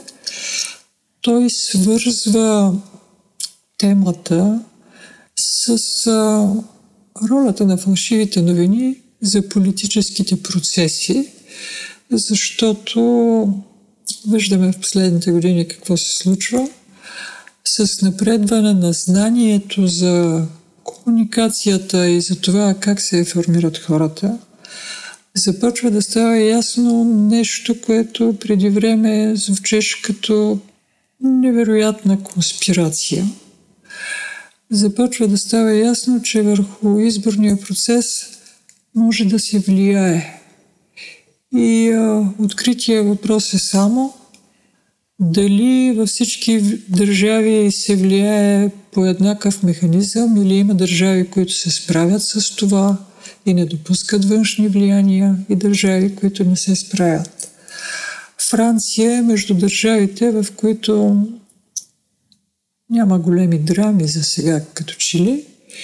И Макрон би желал, доколкото разбирам, с един закон а, да, да приеме нови гаранции за контрол върху ролята на платформите. С това искам да кажа, да не забравяме за какво говорим, че мерки могат да вземат както отделните държави без да чакат Европейския съюз, така и Европейския съюз, но след като Европейския съюз приеме директиви в това отношение, тогава вече в някакъв не много голям срок всички държави, включително България, ще бъдат длъжни да въведат тези директиви в националните си закони. Тоест в някакъв период от година, година и половина това ще ни дойде до главата. И независимо, че впечатлението ви е, че а, само два-три случая има, в които държавата се е занимавала с тази проблематика, държавата иска или не иска, ще трябва да се занимава. Не ли, аз имам така доста това е конкретен въпрос по тази тема. Значи има едно предложение за така наречената директива за copyright in the digital single market. Не знам uh-huh. дали си го чела това. Нали, той беше доста обсъждано 2016 Нали, това е предложение за директива от страна на комисията, Европейската комисия. Нали, така. Като сега това е рестартирано, като се очаква през 2018, 2018 да бъде завършена тази директива. И а, в предложението има така наречения Article 13, който общо взето, той всъщност в този Article 13 се въвежда, нали, конкретно ще го прочета, Obligation for user-uploaded platforms to use content filtering techniques, за да proactively check for copyright material in order to prevent copyright infringement. Разбираш, и, и това, това го има. Тоест, аз нали не чета, това, това го намерих а, в един сайт. А, но, но това не е нещо, нали, което това седи, т.е. това про- проактивно се прави. Това, това е едното, което има, т.е. това е Article 13. Да си има... формулирам ли въпрос вече? Да, формулирай си. После ще говорим и за Article 11, който е да. в същата предложение. Добавя... Той също е много интересен. Да, аз ще мина на български с това разрешение. Благодаря. Да. През 2016 година Европейската комисия, която единствена, впрочем в Европейския съюз може да прави законодателно предложение, направи предложение за ревизия на директивата за авторското право. Когато казах, че България ще крепи технически законодателния процес, това е една от директивите, върху, работата върху която продължава и по време на нашето председателство. Другата е медийната директива има и още работа в областта на данните. Всичко това е свързано с стратегията за единен цифров пазар и нашия комисар Мария Габриел, впрочем. Изключително важна е ревизията на директивата за авторското право. Държавите са съгласували много голям обем от положения вътре. Отначало нещата тръгнаха много оптимистично. Има член на Европейския съюз, който се казва Юлия Реда. Юлия Реда е представителка на Зелените. Тя беше докладчик в една парламентарна комисия. И нейната идея беше да се заеме с изключенията от авторското право. Тези изключения са много важни, защото когато говорим за авторско право, ето, например, понякога можеш да използваш продукта без да искаш разрешение и без да заплащаш възнаграждение и за ползвателите това е хубаво.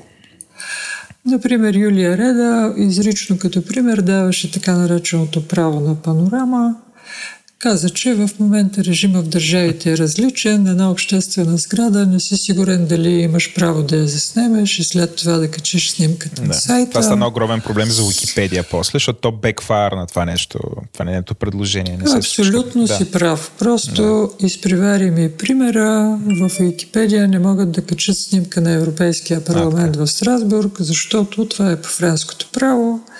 А пък по френското право, правото на панорама е различно от тук. В някои държави може да се използва снимката само с търговска цел, в други изобщо не може, в други с нетърговска. И Юлия Реда беше представител на тези хора, които искаха изключенията да бъдат систематизирани и това звучеше просто перфектно. И с голям ентусиазъм всички очаквахме да се развие случая, но какво да видим?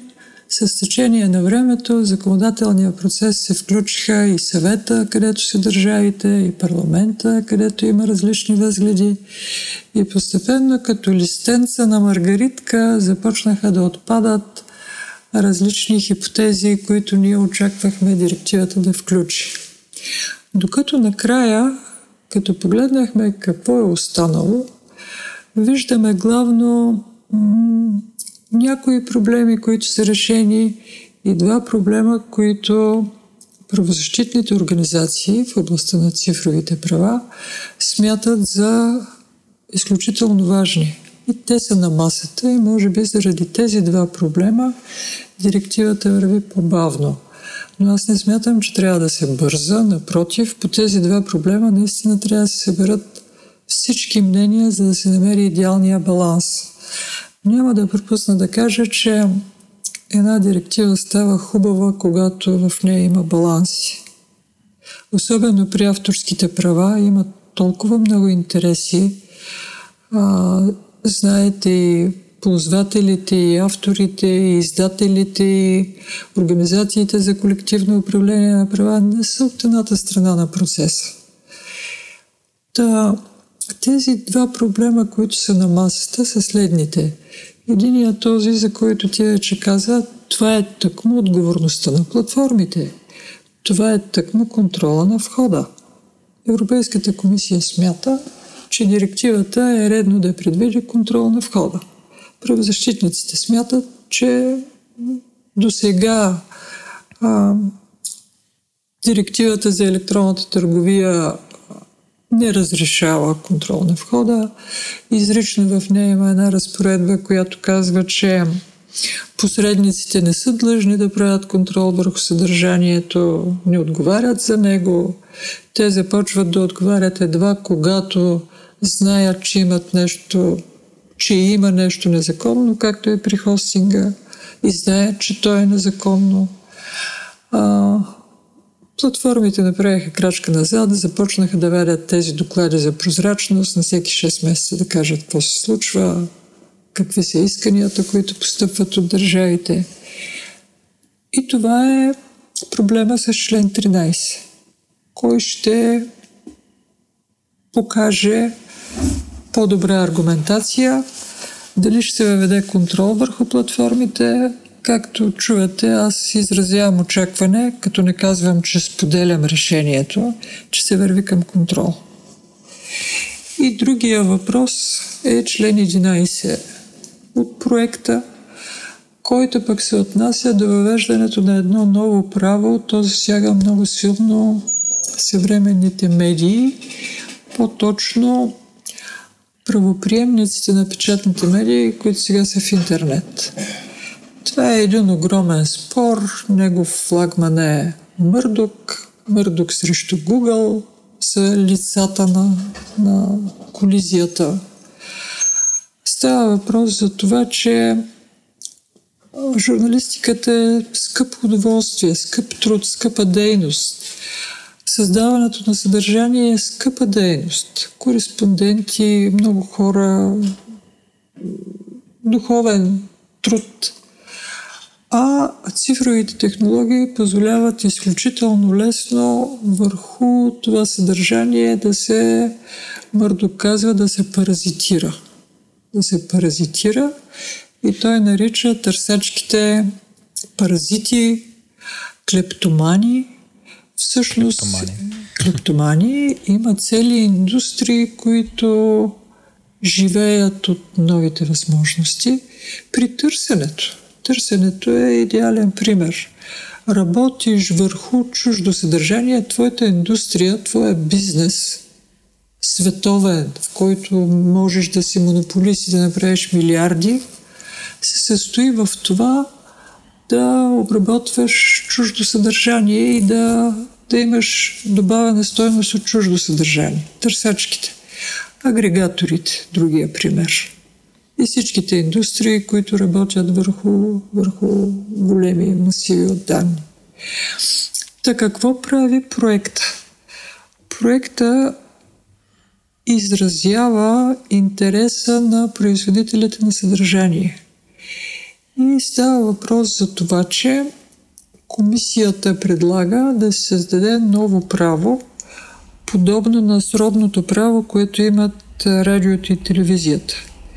При радиото и телевизията, примерно Българската национална телевизия произвежда една програма, БНТ 1, и ако аз съм кабелна мрежа и искам да разпространявам програмата, аз трябва да платя на БНТ 1, за да мога да я разпространявам.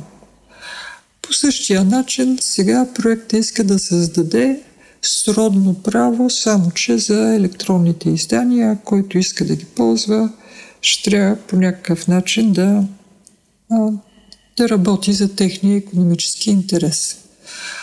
А оказва се, че сблъсъка на интереси е много голям.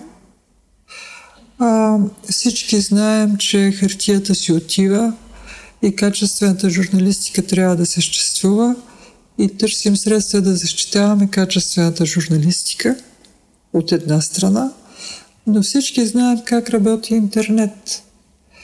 И да се въведе сродно право за сайтовете, за електронните издания е някакъв вид преврат, така да кажа, голяма промяна в принципите на свободния интернет. И за държавите и за експертите е трудно да се произнесат категорично и гледаме в следващите месеци какво ще се случи по тези два текста. А, а според тебе как трябва да бъде в смисъл, артикъл 11 трябва ли да го има ли Ще е твоето мнение по този въпрос какво е? Ами аз съм от към ползвателите. А, споделя мнението на Европейската организация за цифрови права, че не трябва да има такова сродно право. Тоест не трябва за че снипити трябва, да се плаща. Че не трябва. Според мен трябва да се търсят други форми и начини за подкрепа на качествената журналистика. Грижа ми е. Много си мечтая да има работещи модели, но не ми харесва това да става през...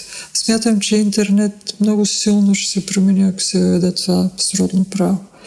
И пак ще избухне големия проблем за пиратството, защото контрола ще бъде сложен, ще има нарушения, а пък има ли някъде взрив на пиратството, нещо с балансите не е добре, мисля аз. А, аз така като го слушам, Article 11 не е някаква форма на самоубийство на традиционните медии, защото али, аз също съм работил в медиа, сега преди доста време. А, тогава Google беше основния трафик генератор на, нали, на традиционната медия, смисъл говорим близо 50% от трафика тогава. Сега това едва ли е така. Но, нали, и платформите със сигурност са основния референт към статите. Нали, дали са Facebook, Google, Twitter. И, и там, значи, ако ти водиш политика, в която ти искаш, а, има шанс да се лишиш от този трафик, всъщност ти губиш а, влияние, губиш а, eyeballs, губиш, губиш знач... някакво значение, дори като медиа, защото съдържанието ще стои някъде там в гората и никой няма да научава за него. Това вече е живяно и дори е минало през съдилища когато в някои държави, примерно Асоциацията на белгийските френскоязични издатели, импровизирам леко, не знам френскоязични ли, но примерно, поискаха от Google да плаща и Google каза, прекрасно, няма да плащам, просто няма да ви индексирам. Тогава те казаха, ама не, чакай, Mm. Не сме се разбирали така. Ние бихме искали ти да ни индексираш, но ние да не ти плащаме. Ти да не плащаш. И Google каза, така не сме се разбирали. И в края на краищата те отстъпиха.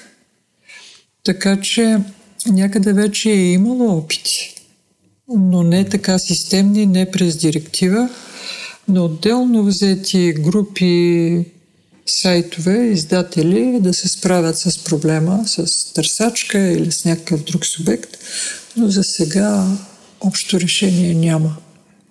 Да.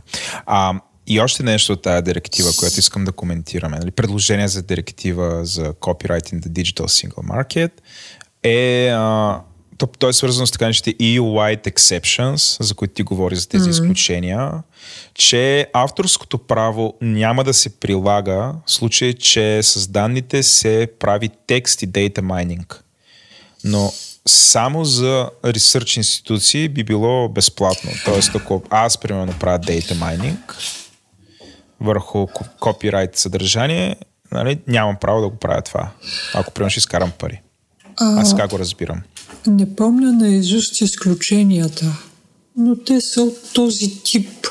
Някъде технологиите са развили, някъде нови бизнеси са развили и в интерес на по-нататъчното развитие нещо да остане в изключение. Всичките бяха от този тип.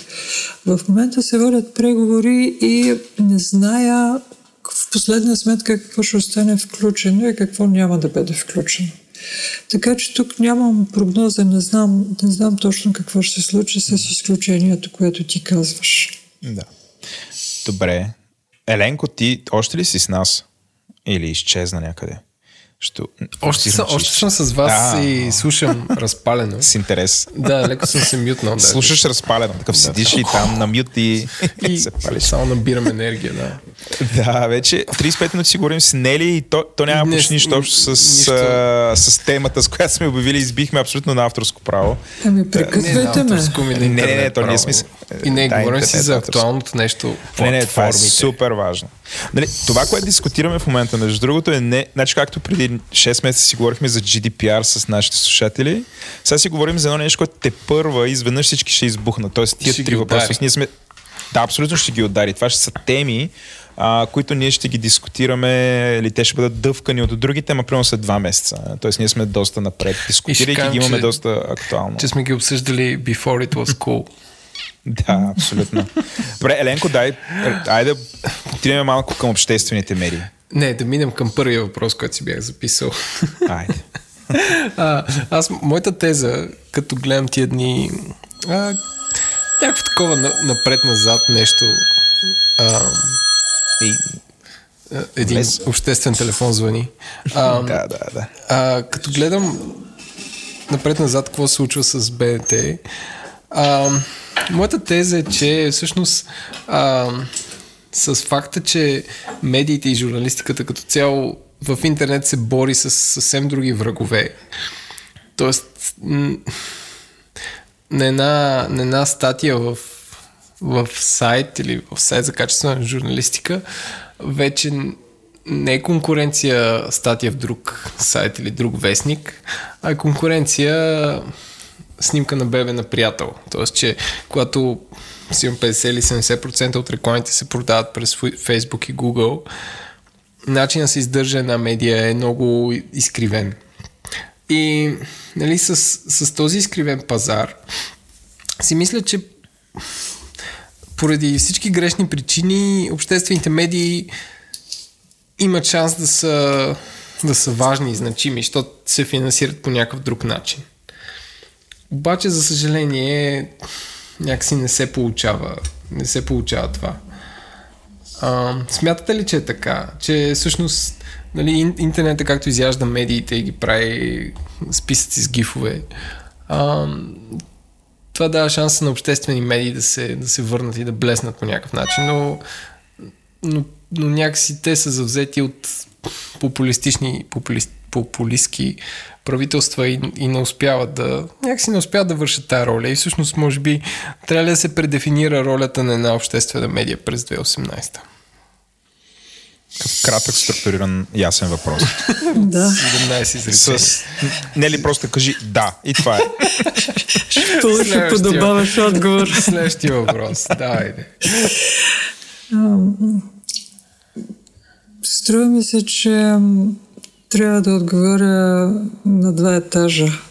Едното е в идеалния свят. В идеалния свят обществените... В идеалния свят – да. В идеалния свят обществената медия е много важна, Отново трябва да кажем какво е обществена медия, за да сме сигурни, че е важна. Но ако говорим за обществената медия в реалните условия, тогава изпитваме смущение всеки път, когато посегнем да реформираме нещо. Същото е не само с обществените медии. Същото е, помислете си, когато трябва да се създава, да речем, нов закон. Или същото е, когато някой говори за нова конституция. Добре ли е да има нова конституция? Може би е добре, може би има аргументи, но когато човек си представи за миг как ще се формира избирателното тяло, и си представи в момента какво е състоянието на обществените нагласи, изведнъж се разколебава сега ли е времето за нова конституция. Медиен закон. Време е. Такава динамика има в цифровите медии. Трябва да се създава нов медиен закон. Но когато погледнем състава на парламента, парламентарната медийна комисия, начина по който ще се създава законопроекта и ще минава през заинтересованите институции, отново си мисли има ли гаранции, че ще получим закона, от който имаме нужда? И обществените медии. Да, обществена медия е тази, която трябва да предоставя такова съдържание, така сякаш човека, потребителя няма достъп до други медии. Обществената медия следователно трябва и да дава най-важната информация, и да образова, и да развлича. И това трябва да бъде с бързина и достоверност и с високо качество. Ето това е обществената медия. Ако това можеше да стане, няма никакво съмнение, че, че това е спасителната зона на фона на все по-комерциализираната и нискокачествена продукция в търговските медии. Но има ли държава, в която обществените медии да са защитени от влияния, намеси, въздействия, а, от деформации в съдържанието? Къде е това на света? Точно никъде. А, така че отговора е и да и не. А, добре. Ам, замечтах се пак. А всъщност, може би съвсем набързо за нашите слушатели, защото много от тях може би са раждани след 94-та година. Ако трябва да делиме единствения успех на България с световното футбол. Ам, Всъщност, кога е излязла първата, първата обществена медия и, какви модели има на финансиране на обществени медии днес? Аз, колкото знам, BBC се финансира с някаква част, някакъв процент от данъците на хората, а, който е фиксиран. А, и всички ли са по един същ... А, не знам, всички ли са по един същ метод? Как ами е? не, ами не. Ма, съвсем набързо, защото това е нещо, което няколко се интересува, сигурно мога да прочете в интернет. Ето така ще кажа. Обществените медии в Европа са възникнали преди около 100 години. BBC през 22 година е възникнала. Интересно е, поучително е, образователно е да се каже защо защото тогава е имало една много голяма стачка и вестникарите са решили да стачкуват. И за, в условия на глад за новини се възлага на нововъзникналото радио непрекъснато да информира, да има новинарски емисии. И когато вестникарите се сещат да се върнат обратно на пазара, там вече има някой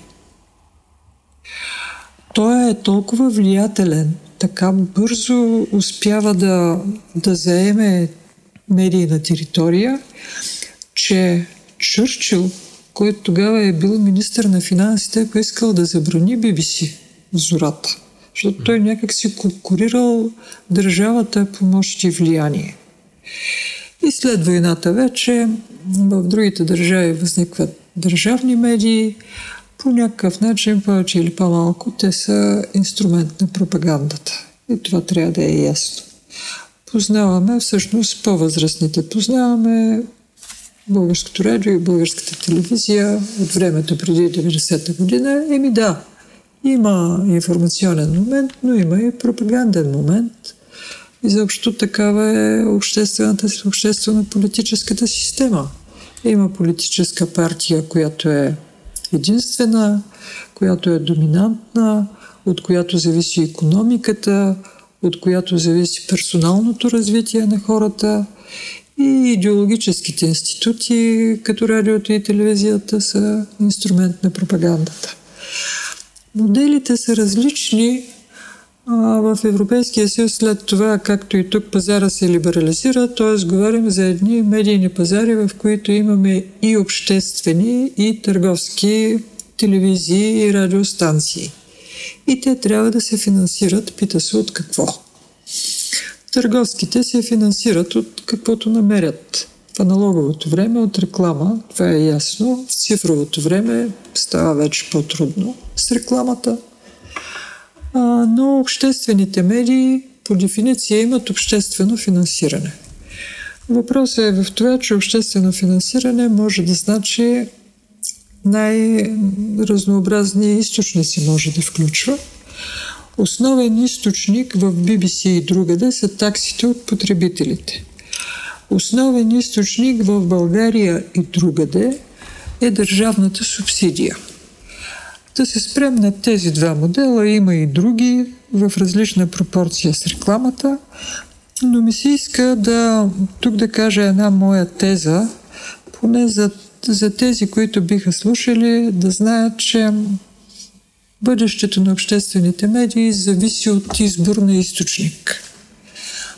Много силно разпространена е тезата, че една обществена медия е свободна, ако тя се финансира от такси от тези, които гледат и слушат. Логично е това, защото държавата не може да осъществява натиск, в смисъл рекет, върху съдържанието, като задържа или напротив финансира по-изобилно обществената медия. И альтернативно смята се, че когато обществената медия се финансира от държавна субсидия, това отваря широко възможностите за натиск. Ето защо всички, които говорят за свободата на, примерно, на БНТ и БНР, включително и сега, в последните дни, довеждат разговора до това, така е в България, защото БНТ и БНР се финансират от държавна субсидия, а не от такси. Искам да въведа обратната гледна точка. Аз защитавам обратната гледна точка – категорично и ясно и от години. И обратната гледна точка е в това, че таксите от потребителите днес не са възможен източник на финансиране на обществените радио и телевизия. Имам дълъг списък от аргументи, а, а, в имаш които... предвид под такса, за, такса на потребители? А, под такса на потребителя разбирам всеки месец да плащам няколко десетки лева, определена сума, която да отива целево в бюджета на Българската национална телевизия и Българското национално радио. А защо, защо трябва? Тоест, според теб трябва да се взема от гражданите, не от бизнесите? Според мен е държавата, според мен е единствения начин да се финансират радиото и телевизията в цифровото време е през бюджет или данъци, а не през такси. А не през такси, окей. Okay. Основната причина, казвам, и вие ще ме прекъснете, няма да докарвам причините до 12, ще ме спрете, когато сметнете за нужно. На осмата ще те прекъсна. На осмата ме спрете. Добре. Първата причина е, че таксата по дефиниция е цена за услуга. Това означава, че ако гледаш Българската национална телевизия, плащаш, ако не гледаш, не плащаш. Това има най-разнообразни ефекти. Първият ефект е, че при пазарен дял, какъвто имат Българската национална телевизия и Българското национално радио, дори ако те биха събирали 100%, дори ако бихме знаели от кого, то размера на таксите би бил такъв, че никой не би бил съгласен да я плаща. Причина номер едно. Няма да казвам какъв е пазарният дял на БНТ, но просто имайте предвид, че в момента всички сме ангажирани с обществените медии, така както сме ангажирани с образованието, независимо учи ли някой в семейството, и с пожарната, независимо дали сме имали пожар, не дай си Боже, вкъщи. Общо Тук, благо. Много, да, има много хора, които предизвикват това нещо, че обществената телевизия е общото благо. Тоест те казват, аз не я потребявам, защо трябва да плащам за нея. Тоест има много голямо разминаване между оценката, която някакси ти даваш за значимостта или по-скоро има много голямо неразбиране от а, значима част от гражданите на държавата, защо всъщност те чрез данъци трябва да финансират телевизията. И ето радио. казвам, ето казвам. Защото в съвременните общества и в Европейския съюз а, обществената телевизия има ролята, има значимостта на училището. Няма да казвам формалната причина, че има правна пречка държава от Европейския съюз да няма обществена телевизия, обществено радио. Има правна пречка. Длъжни сме да имаме. Длъжни сме да имаме, защото се смята, че, както вече казах по-горе, те предоставят обществена услуга. Знаете го това. Има такива предприятия в различните сектори, които предоставят универсална обществена услуга, нещо, което си трябва да имаш задължително в някакъв минимум, такъв минимум, който обществото може да си позволи. Примерно, всяка държава трябва да произвежда телефонни указатели за фиксираната, фиксираната телефонна услуга. Е така. Това е част от универсалната услуга. И така за обществената телевизия. А, помислете си за крайните устройства през какви крайни устройства беше лесно да има такси, когато крайните устройства бяха телевизорите. Сега се гледа през всичко радио и телевизия.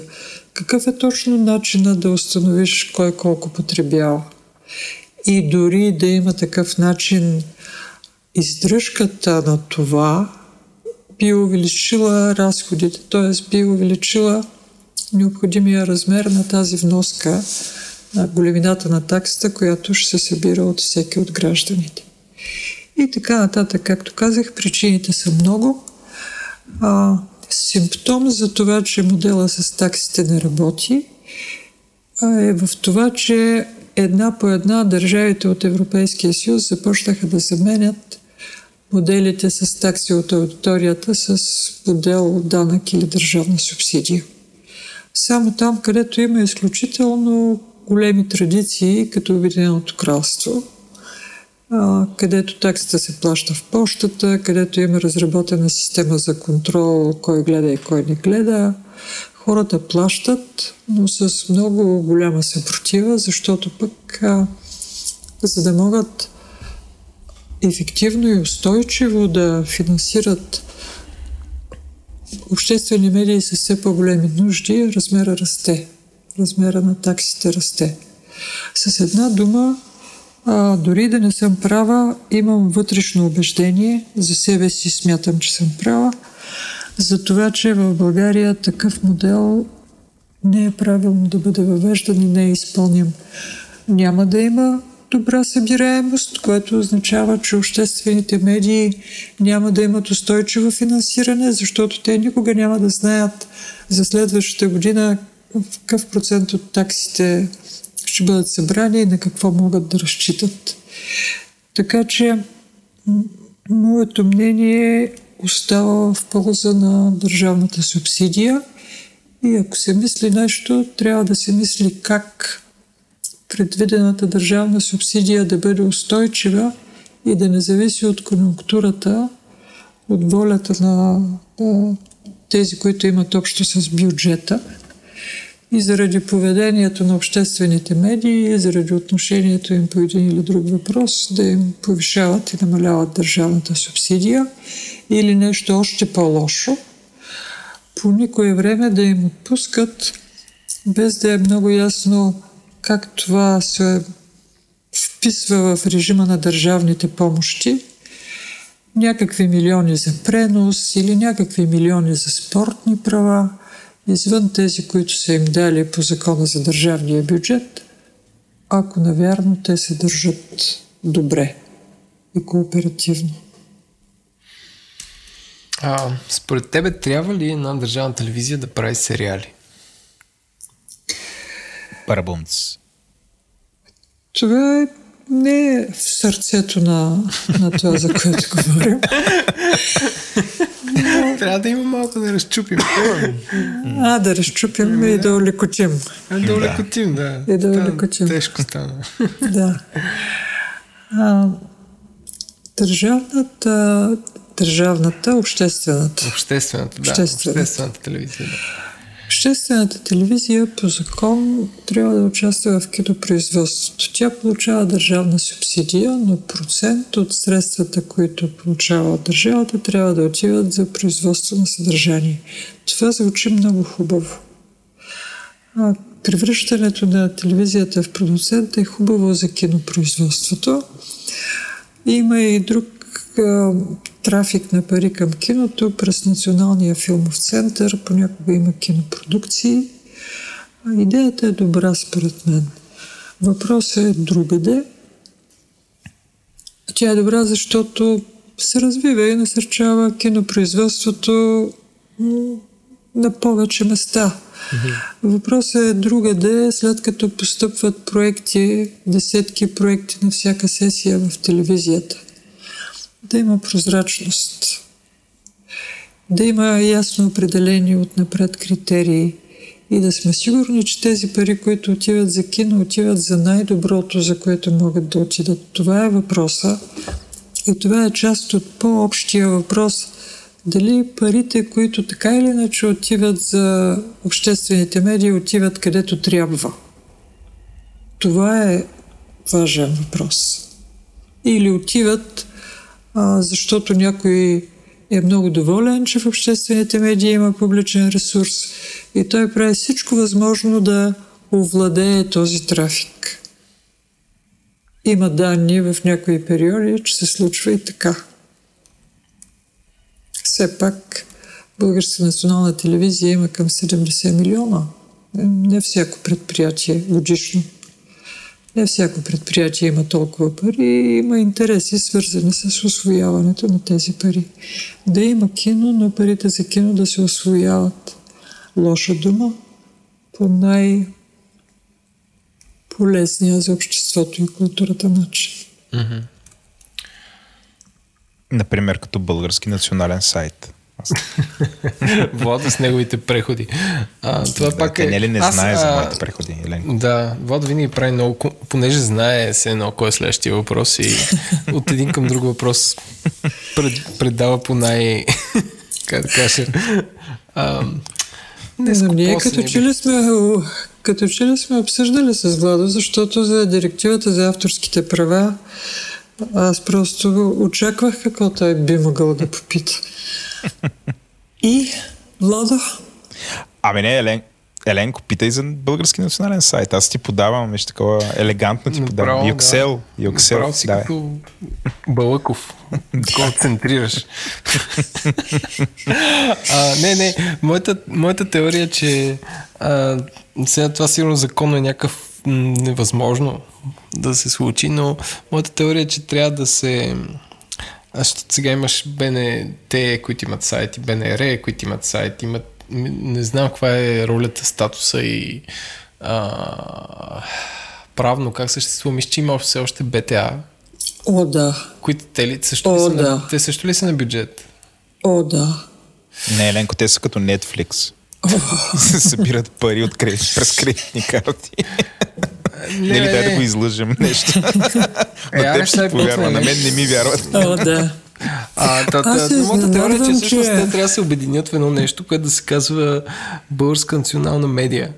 Ам, и да е и да не е обвързано с първа програма, втора програма и радио и не знам си какво, да прави всичко и, и като е централизирано ще е много по-лесно. Изненадвам се, че, че мислите за това. Що? Ами, като влиза при студентите, виждам как Българска национална телевизия и Българско национално радио вече не са в кръга от неща, които те забелязват. А, аз също не ги забелязвам, но според мен, за, за да ги забелязват твоите студенти и възрастни, но стройни хора като нас, а, трябва да има адекватен формат, а, така че да попаднат изобщо в радара, т.е. да има български национален YouTube канал и всякакви такива неща, нали, за да може да тези деца да, да, да попаднат по някакъв начин на това съдържание, защото те не карат коли и не слушат радио. Както не виждате, Както не виждате, кимам пред микрофона, кимам. Трябва. Аз, аз усещам, а тук усещам твоето кимане. Кимам. Усеща се вятъра, да. Сега въпроса за двете отделни обществени медии, две или една. А, изненадващо или не, този въпрос идва от управляващите. Управляващите излязоха с теорията, че е добре на мястото на Българска национална телевизия и Българско национално радио да има една единна медия. Ще си позволя да се усъмня, че тяхната мотивация има каквото и да е общо с мотивацията на Еленко. Когато някой започне когато ня... Не, той е резултата. Ще видим какъв е, но аз за мотивите говоря. Когато някой започне надълго и на широко, без добри аргументи да говори за реконструиране, реформиране, преобразуване, закриване и откриване, на първо място на човек му идва на ум, че иска да се раздели този, който, фактора, който мисля всичко това, иска да се раздели с някакви хора и да сложи някакви други хора. Вън от всяко съмнение и българската история показва два гласа са си два гласа. Ако Българската национална телевизия и Българското национално радио се обединят, те ще бъдат един глас с една шапка, ще имат едно управление. С един и когато... Да, щях да го кажа с подлог изказуемо, обаче ето. Аз съм Владо Директния. Ето, да, Владо Директния с един кошлуков. Има такъв аргумент. Другия аргумент, значи този въпрос, който поставяте, всъщност през друг вход тук е обсъждан като властта дори е упражнявала натиск в тази посока да бъде единен субект. Но съмнявам се, че властта иска единен субект, защото иска да направи български национален сайт, да направи пул на новините, да направи нови форми, така че моите студенти да, да имат в полезрението си това обединено, ново, цифрово, елегантно и изискано медийно нещо. По-скоро мисля, че се смята, че ако има един холдинг, той ще бъде по-лесно контролиран. На преден план се извежда економическия момент, че ще се обедини администрацията, вместо две международни дирекции една, вместо две прес-служби или там каквото е една. Но там, където процеса се е случвал, има такива държави, за никаква економия изобщо не става дума и реч, напротив. След първоначалния а, правен акт, който предвижда сливане или обединяване, започва голямо харчене на пари. Защото имате голямо разместване на хора. А, така че економията да би се появила, тя се появява в някакъв средносрочен план. В идеалния свят, отново ще кажа, може би една интегрирана медия е възможно да бъде ефективна. Позволявам си да смятам, че тук условията не са настъпили още. А така, ако говорим за ефективността на медиите, аз тук искам един от въпросите на Пейл Попов а, да ги задам. И той, той ти пита какви са критериите, по които трябва да се оценяват обществените медии. А, детайла е тези критерии да са максимално обективни и измерими, а не примерно точки от комисия. Да се оценяват за какво? Не е уточне. Кога е на медия обществена?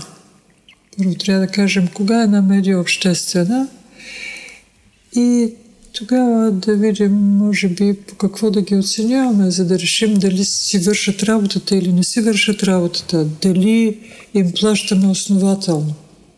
Така да разбера въпроса, така да, да го прочета. Да. А, прието е, пише в документите, с които работим, че за да имаме обществена медия, тя трябва да има обществено по характер съдържание, обществено по характер управление и обществено по характер финансиране. Да поговорим за това обществено по характер съдържание. Трудна работа. Много големи ангажименти, които търговските медии нямат. Обществените медии трябва да предоставят съдържание за всеки го. А, така трябва да бъде, което означава за всеки го от гледна точка на пол, за всеки го от гледна точка на възраст, за всеки го от гледна точка на майчин език, за всеки го от гледна точка на регион, за хора с увреждания и така нататък. Разбирате колко високо изкуство е да програмираш за обществена медия. Става още по-трудно, защото по-рано имаш само една политематична програма и в нея трябва да разположиш всичко. Вече не е така. Вече трябва да мислиш в зависимост от потребителските модели, това, че децата не стоят пред телевизора, стоят пред някакъв друг екран. В работно време не се стои пред телевизора, стои се пред някакъв друг екран. Възрастните хора не могат да възприемат през малък екран – трябва да бъдат на голям екран. Или пък те не чуват и имат увредено зрение. Трябва да им предвидиш допълнителни услуги, базиране на някакво преобразуване. Ако имам зрителни увреждания, да имам аудиоописание. Ако имам увреждане на слуха, да имам жестомимичен превод. Така че ето сега Българската национална телевизия има БНТ 1, БНТ 2, която наследи регионалните програми, БНТ Свят, която е сателитна и предназначена за българи в чужбина, има и сайт. Изкуство е какво да се включи в съдържанието, изкуство е как това съдържание да се разпредели между различните платформи, изкуство е как да се програмира по време.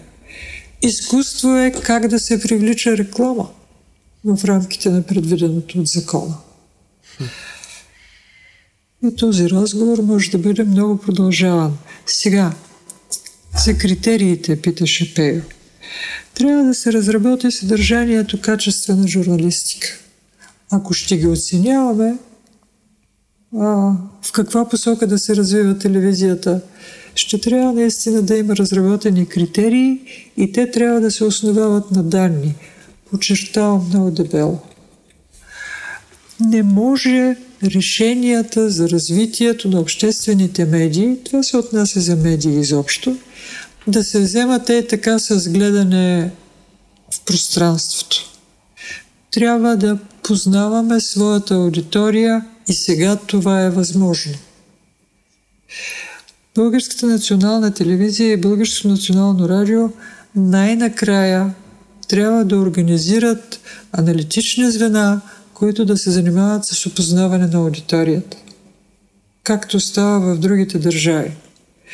Аз ще дам моите си известни примери, защото те много ясно показват какво трябва да прави една телевизия.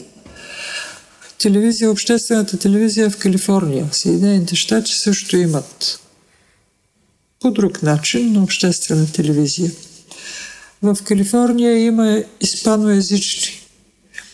Проучват аудиторията, калифорнийската телевизия, телевизията в Лос-Анджелес, установила освен всичко друго, че испаноязичните боледуват по-често от определени болести, между които диабет. И обществената телевизия проучили са образователните им нужди. И така нататък, и така нататък. И обществената телевизия, която там работи на няколко езика, но и предоставя в Калифорния предавания на испански, включва съответните образователни предавания, точно за испаноязичните. съответните здравни предавания за профилактика точно на диабета, а не въобще. Докато тук, без проучване на аудиторията, имаме възможност в цифровото време да имаме повече програми. Но какви да са? Каза някой в Българската национална телевизия, нека да е спортна новата програма. Защо да е спортна? Със същия успех, нека да е културна, нека да е детска. Преди да дойде решението да бъдат така добри ръководствата, ако обичат, да си опознаят аудиторията. И върху това вече да се мисли за качествена журналистика, което е друга дълга тема. Друг път ще заседнем. Задължително. А, още един въпрос на Пео Попов. А, Еленко, ако нямаш против. Давай, нямаш давай. против. Да. А, значи той пита, в контекст на свобода на реч слаш изразяване, наклона на чета изразяване, ми е интересно мнението и за казуса с полицейските билбордове.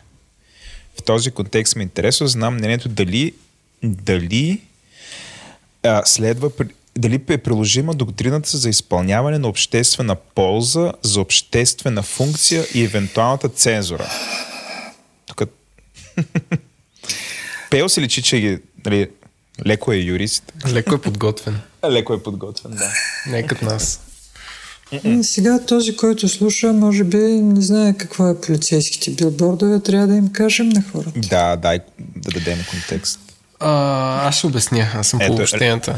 В ден... Елени експлейнера. Да, в деня на откриването на така нареченото европредседателство а, група как се казва, някакви инициативен комитет или аз не знам какво всъщност интересно. Полицейски синдикат, може би. Полицейски синдикат, може би той е издал фактура, издигна на булевард Гурко и а, не, на улица Гурко и булевард и Фритюф Нансен билборд, който пише, че а, Дайте средната заплата е 350 евро, все едно как не ви е срам. Което е като послание според мен много тъпо. А, аз бих сложил друго. На английски язик. А, като се едно да шокира идващите а, хора. Някак си, може би някой е звъннал на някой друг е звъннал, този билборд беше свален пак неясно от кой, нали, което си е чиста проба на цензура. А, и после Бък Борисов се обясни, че той билборд е окей, но така и не се завърна самия билборд. Аз малко по-късно гледах филма Three Billboards Outside of Ebbing, Missouri, който е Или подобен. три билборда извън града на български. Да, или три билборда извън града, а, който е случай подобен. А, Той ще вземе Оскар, гледайте го. хубав е, да, хубав е. А, ще вземе Оскар. А, и така, че това е случката. И, не, нали, да, всъщност, въпросът беше, всъщност, това да го зададе. Той зададе и отговора. Правото на билбордовете не е правото на радиото и телевизията. Това е общия режим на свободата на изразяване по Конституцията и можем да си помагаме с други нормативни актове. В случая този, който не трябва е наредбата за рекламата на територията на столичната община. Там има някои ограничения, които са логични. Примерно в детска, на детска градина не можеш да закачиш съдържание, което да шокира децата, нали? А, в случая едни полицаи написали нещо свързано с техния социален статус като форма на протест. Според мен не попада в ограниченията на нищо. Аз поне не виждам да попада. Струва ми се, че няма правна пречка. И особено пък, след като гледах филма и като чух за този билборд, изобщо не виждам откъде може да се вземе правен проблем. Грешка е било да го свалят. Да, Еленко, ти си прав, може съобщението да беше тъпо, но правото не се използва за борба с тъпи послания. Да, да, така е, така е. А, това много би придало много голяма субективност на, на оценката и затова трябва по-рестриктивно да прилагаме правото, само там, където наистина много се налага. В случая не. Владо, свърши ли с въпросите на МПО? Аз, съм, аз свърших с въпросите и сега тук много се чудя дали да насочим разговора към злободневието или да продължиме с по... Аз честно, честно, честно да ти кажа, абсолютно Предлагам ти да надскочим злободневието, да си минем на... Да, на, за да, на за да кажем, неща. За да кажем какво е злободневието, всъщност, нали, това го записваме в момент, когато а, БНТ има нов, как се изпълнителен директор, така ли се казва? Не, Програмен. Не. Директор на дирекция програма БНТ 1 е Емил Кошлуков. А, как се казваше, а, Каменаров му беше изпълнител, какво му беше длъжността? Генерал. Генерален Генерален директор. А, нали, че това в дългосрочен план, според мен, тези хора ще изчезнат. Да, бе. Еми да. А, макар, Е, че това не са изчезна. длъжности, които се сменят много. Просто някой като го слуша този подкаст след, а, де да знам, след половин година е много вероятно този проблем да е решен и няма да има. Този разговор може би няма да има стойност. Затова аз ти предлагам просто да зададем въпроси, които някакси са по-фундаментални и структуроопределящи, отколкото а, що протестира БНТ такъв тип неща. А, не, а, не, защо протестират БНТ е добър, добър въпрос. Защото нали, трябва да се загледаш исторически. Като цяло, нали, в моите очи БНТ е по-добре с нея, отколкото без нея. А, но всъщност хората там не са протестирали от кога? От 96-та, примерно? Както спират Не е лесно да се протестира. Аз не казвам, че е лесно. Не, не казвам, че- че е да, лесно. Да, не е лесно да си в БНТ и да протестираш. Това си е събитие. Та, всъщност, накратко, това означава ли, че е станало толкова политическо, че тези хора са, са решили да протестират, вместо, вместо да запишат поредния епизод на шоуто на канала? Не знам дали е политическо или економическо. Поставям се, ако се поставя, ако се опитам да се поставя на мястото на хората, които работят в екипите на публицистиката. Мисля, че те а, протестират, защото са обидени. Случило се е това, да го кажем абстрактно, в едно предаване, което се води от години, има си аудитория и има проблематика, която не може да се намери другаде. Има си верни зрители, може да има възможност да се подобри, но така или иначе се гледа се случва да се канят хора, които новия директор на дирекция програма смята, че са от едната част на политическия спектър. Това е неговото впечатление. И го е подразнил лично един от гостите. Конкретно. Тогава директора на дирекция програма иска от екипа да не се канят такива гости, когато се канят гости, а, свързани с политическа партия, те да се означават не като а, експерти в областта, заради която са поканени и в която говорят, а да се означават с политическата партия, с която са свързани. И също така е повдигнал въпроса кой може да бъде поканен и кой не може да бъде поканен, като по този начин връща съзнанието ни едни времена, за които ние сме сигурни, че редакциите са имали бели и черни списъци. Не казвам, че сега нямат. И затова казвам, че не е лесно да се стъчкува. Но ние не сме чували никой от журналистите да излезе и да каже в нашата редакция имаме списък на хората, които могат да бъдат канени и списък на хората, които никога не могат да бъдат канени. Ето това се е случило.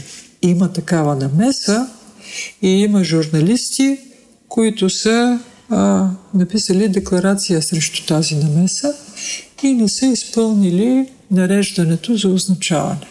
Това се е случило. А, пак казвам, може би това се е случвало и друг път в обществените медии. Новото е, че този път прага на търпимост е преминат за журналистите. Затова аз си представям, че те протестират от обида. Защото са специалисти, защото обществената телевизия е кауза, защото те биха могли несъмнено или част от тях немалка да отидат в търговски медии за по-големи заплати, но това за тях е трудно решение. Една част са прикарали а, трудовия си път в Българска национална телевизия, тя им е скъпа. А, така че за това протестират. Хората, които са отвън, те пък протестират, защото 30 години след като казахме, че свобода на изразяване е логическия център на демокрацията, се появяват някакви хора, които нямат нищо общо с каузата на обществената телевизия и започват да се разпореждат, а, включително да определят кой да влиза и кой да не влиза в едно добре а, поддържано предаване. Това е цялата работа за свободата. Е. А, а, ами, свободата Санчо. Свободата Санчо. Ами, аз а, мисля да се ориентираме към приключване и да завършим с нещо положително. Обаче не мога да се сетя какво. Може би любимото ми е ам, как... За изкуствения как... интелект. Не, не, за изкуствен интелект нищо положително не мога да кажа в момента. А, как виждаш обществените медии след 10 години? Еми има два разказа, два сценария. Не зная кой ще се сбъдне. Има много позитивен разказ, свързан с цифровизацията, с технологичните възможности. Само като си помислям, какво е било възможно през 60-та година в зората на обществените медии и какво е възможно сега? Изпитваме такова облегчение, че живота бързо се развива във времето в рамките на нашия живот.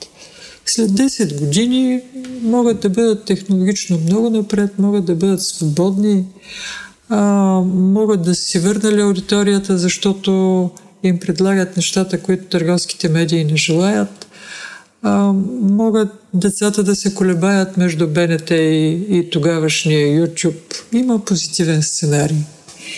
И има негативен сценарий в превзетата държава всичко да бъде толкова много превзето, че обществената медия да е сведена до нула. И това е възможно. Убийство на обществената медия не мога да изключа, без да го пожелавам. Но да работим за позитивния сценарий. Добре. Обществен подкаст. Добре, Нели, много ти благодарим. Беше ни супер интересно. И аз ви благодаря много. Извинявайте за някои по-пространни отговори, които сигурно биха могли да бъдат по-кратки, но така. Това са рисковете на живото предаване. Да. Не, беше супер. Аз съм, аз съм много доволен от резултата. Благодаря Сигурно, много, Владо. И аз съм да. много доволна от водещите. Бяхте безпристрастни, не ме прекъсвахте. И, а, и темите са много интересни. Наистина.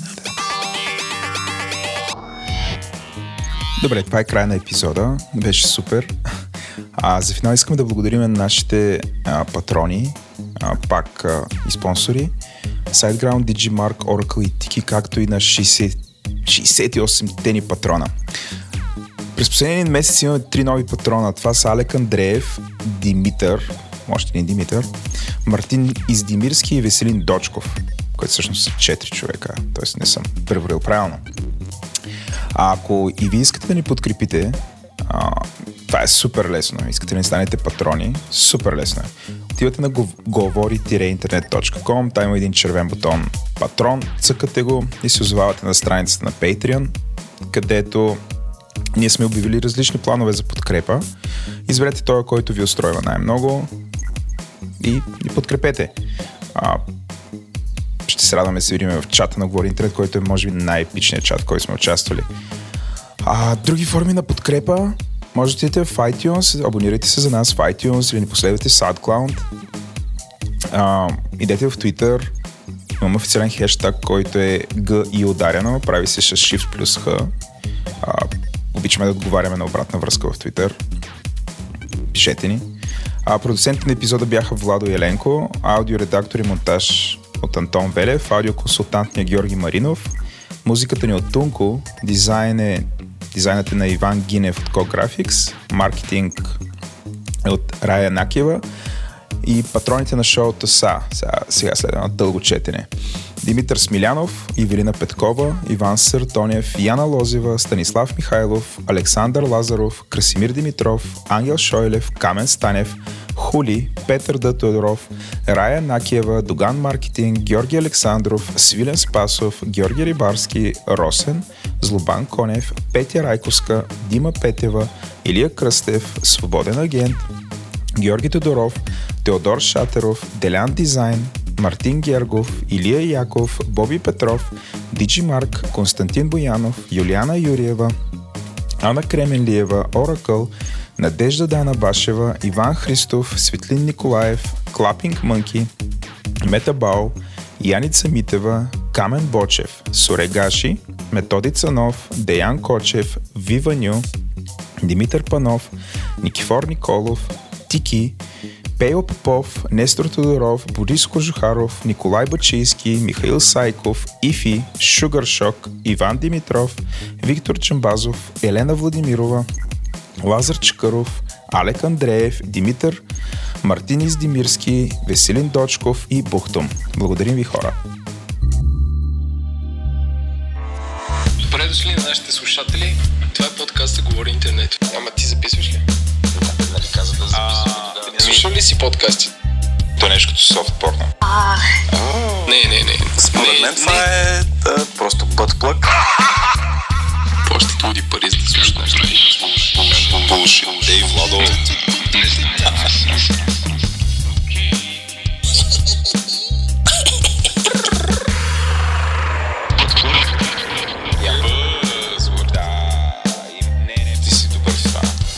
Селс. Креативност нула. Не, не, че тъп. Той не е тъп. А, Прост. Прост човек. Пълен олигофрен, пълен олигофрен. Ще си пълен олигофрен. да пак. Фрейвър, кажа го истина. Път, път крак. на Snapchat, на Instagram, YouTube live streaming, Facebook, където и да. е. Абсолютно лъжа. Фейк нюс. Фейк нюс. Супер долна лъжа. 213 000 биткоина. 320 калории. Три дена, три патрона. А, чакай, Кашпировски се обажда.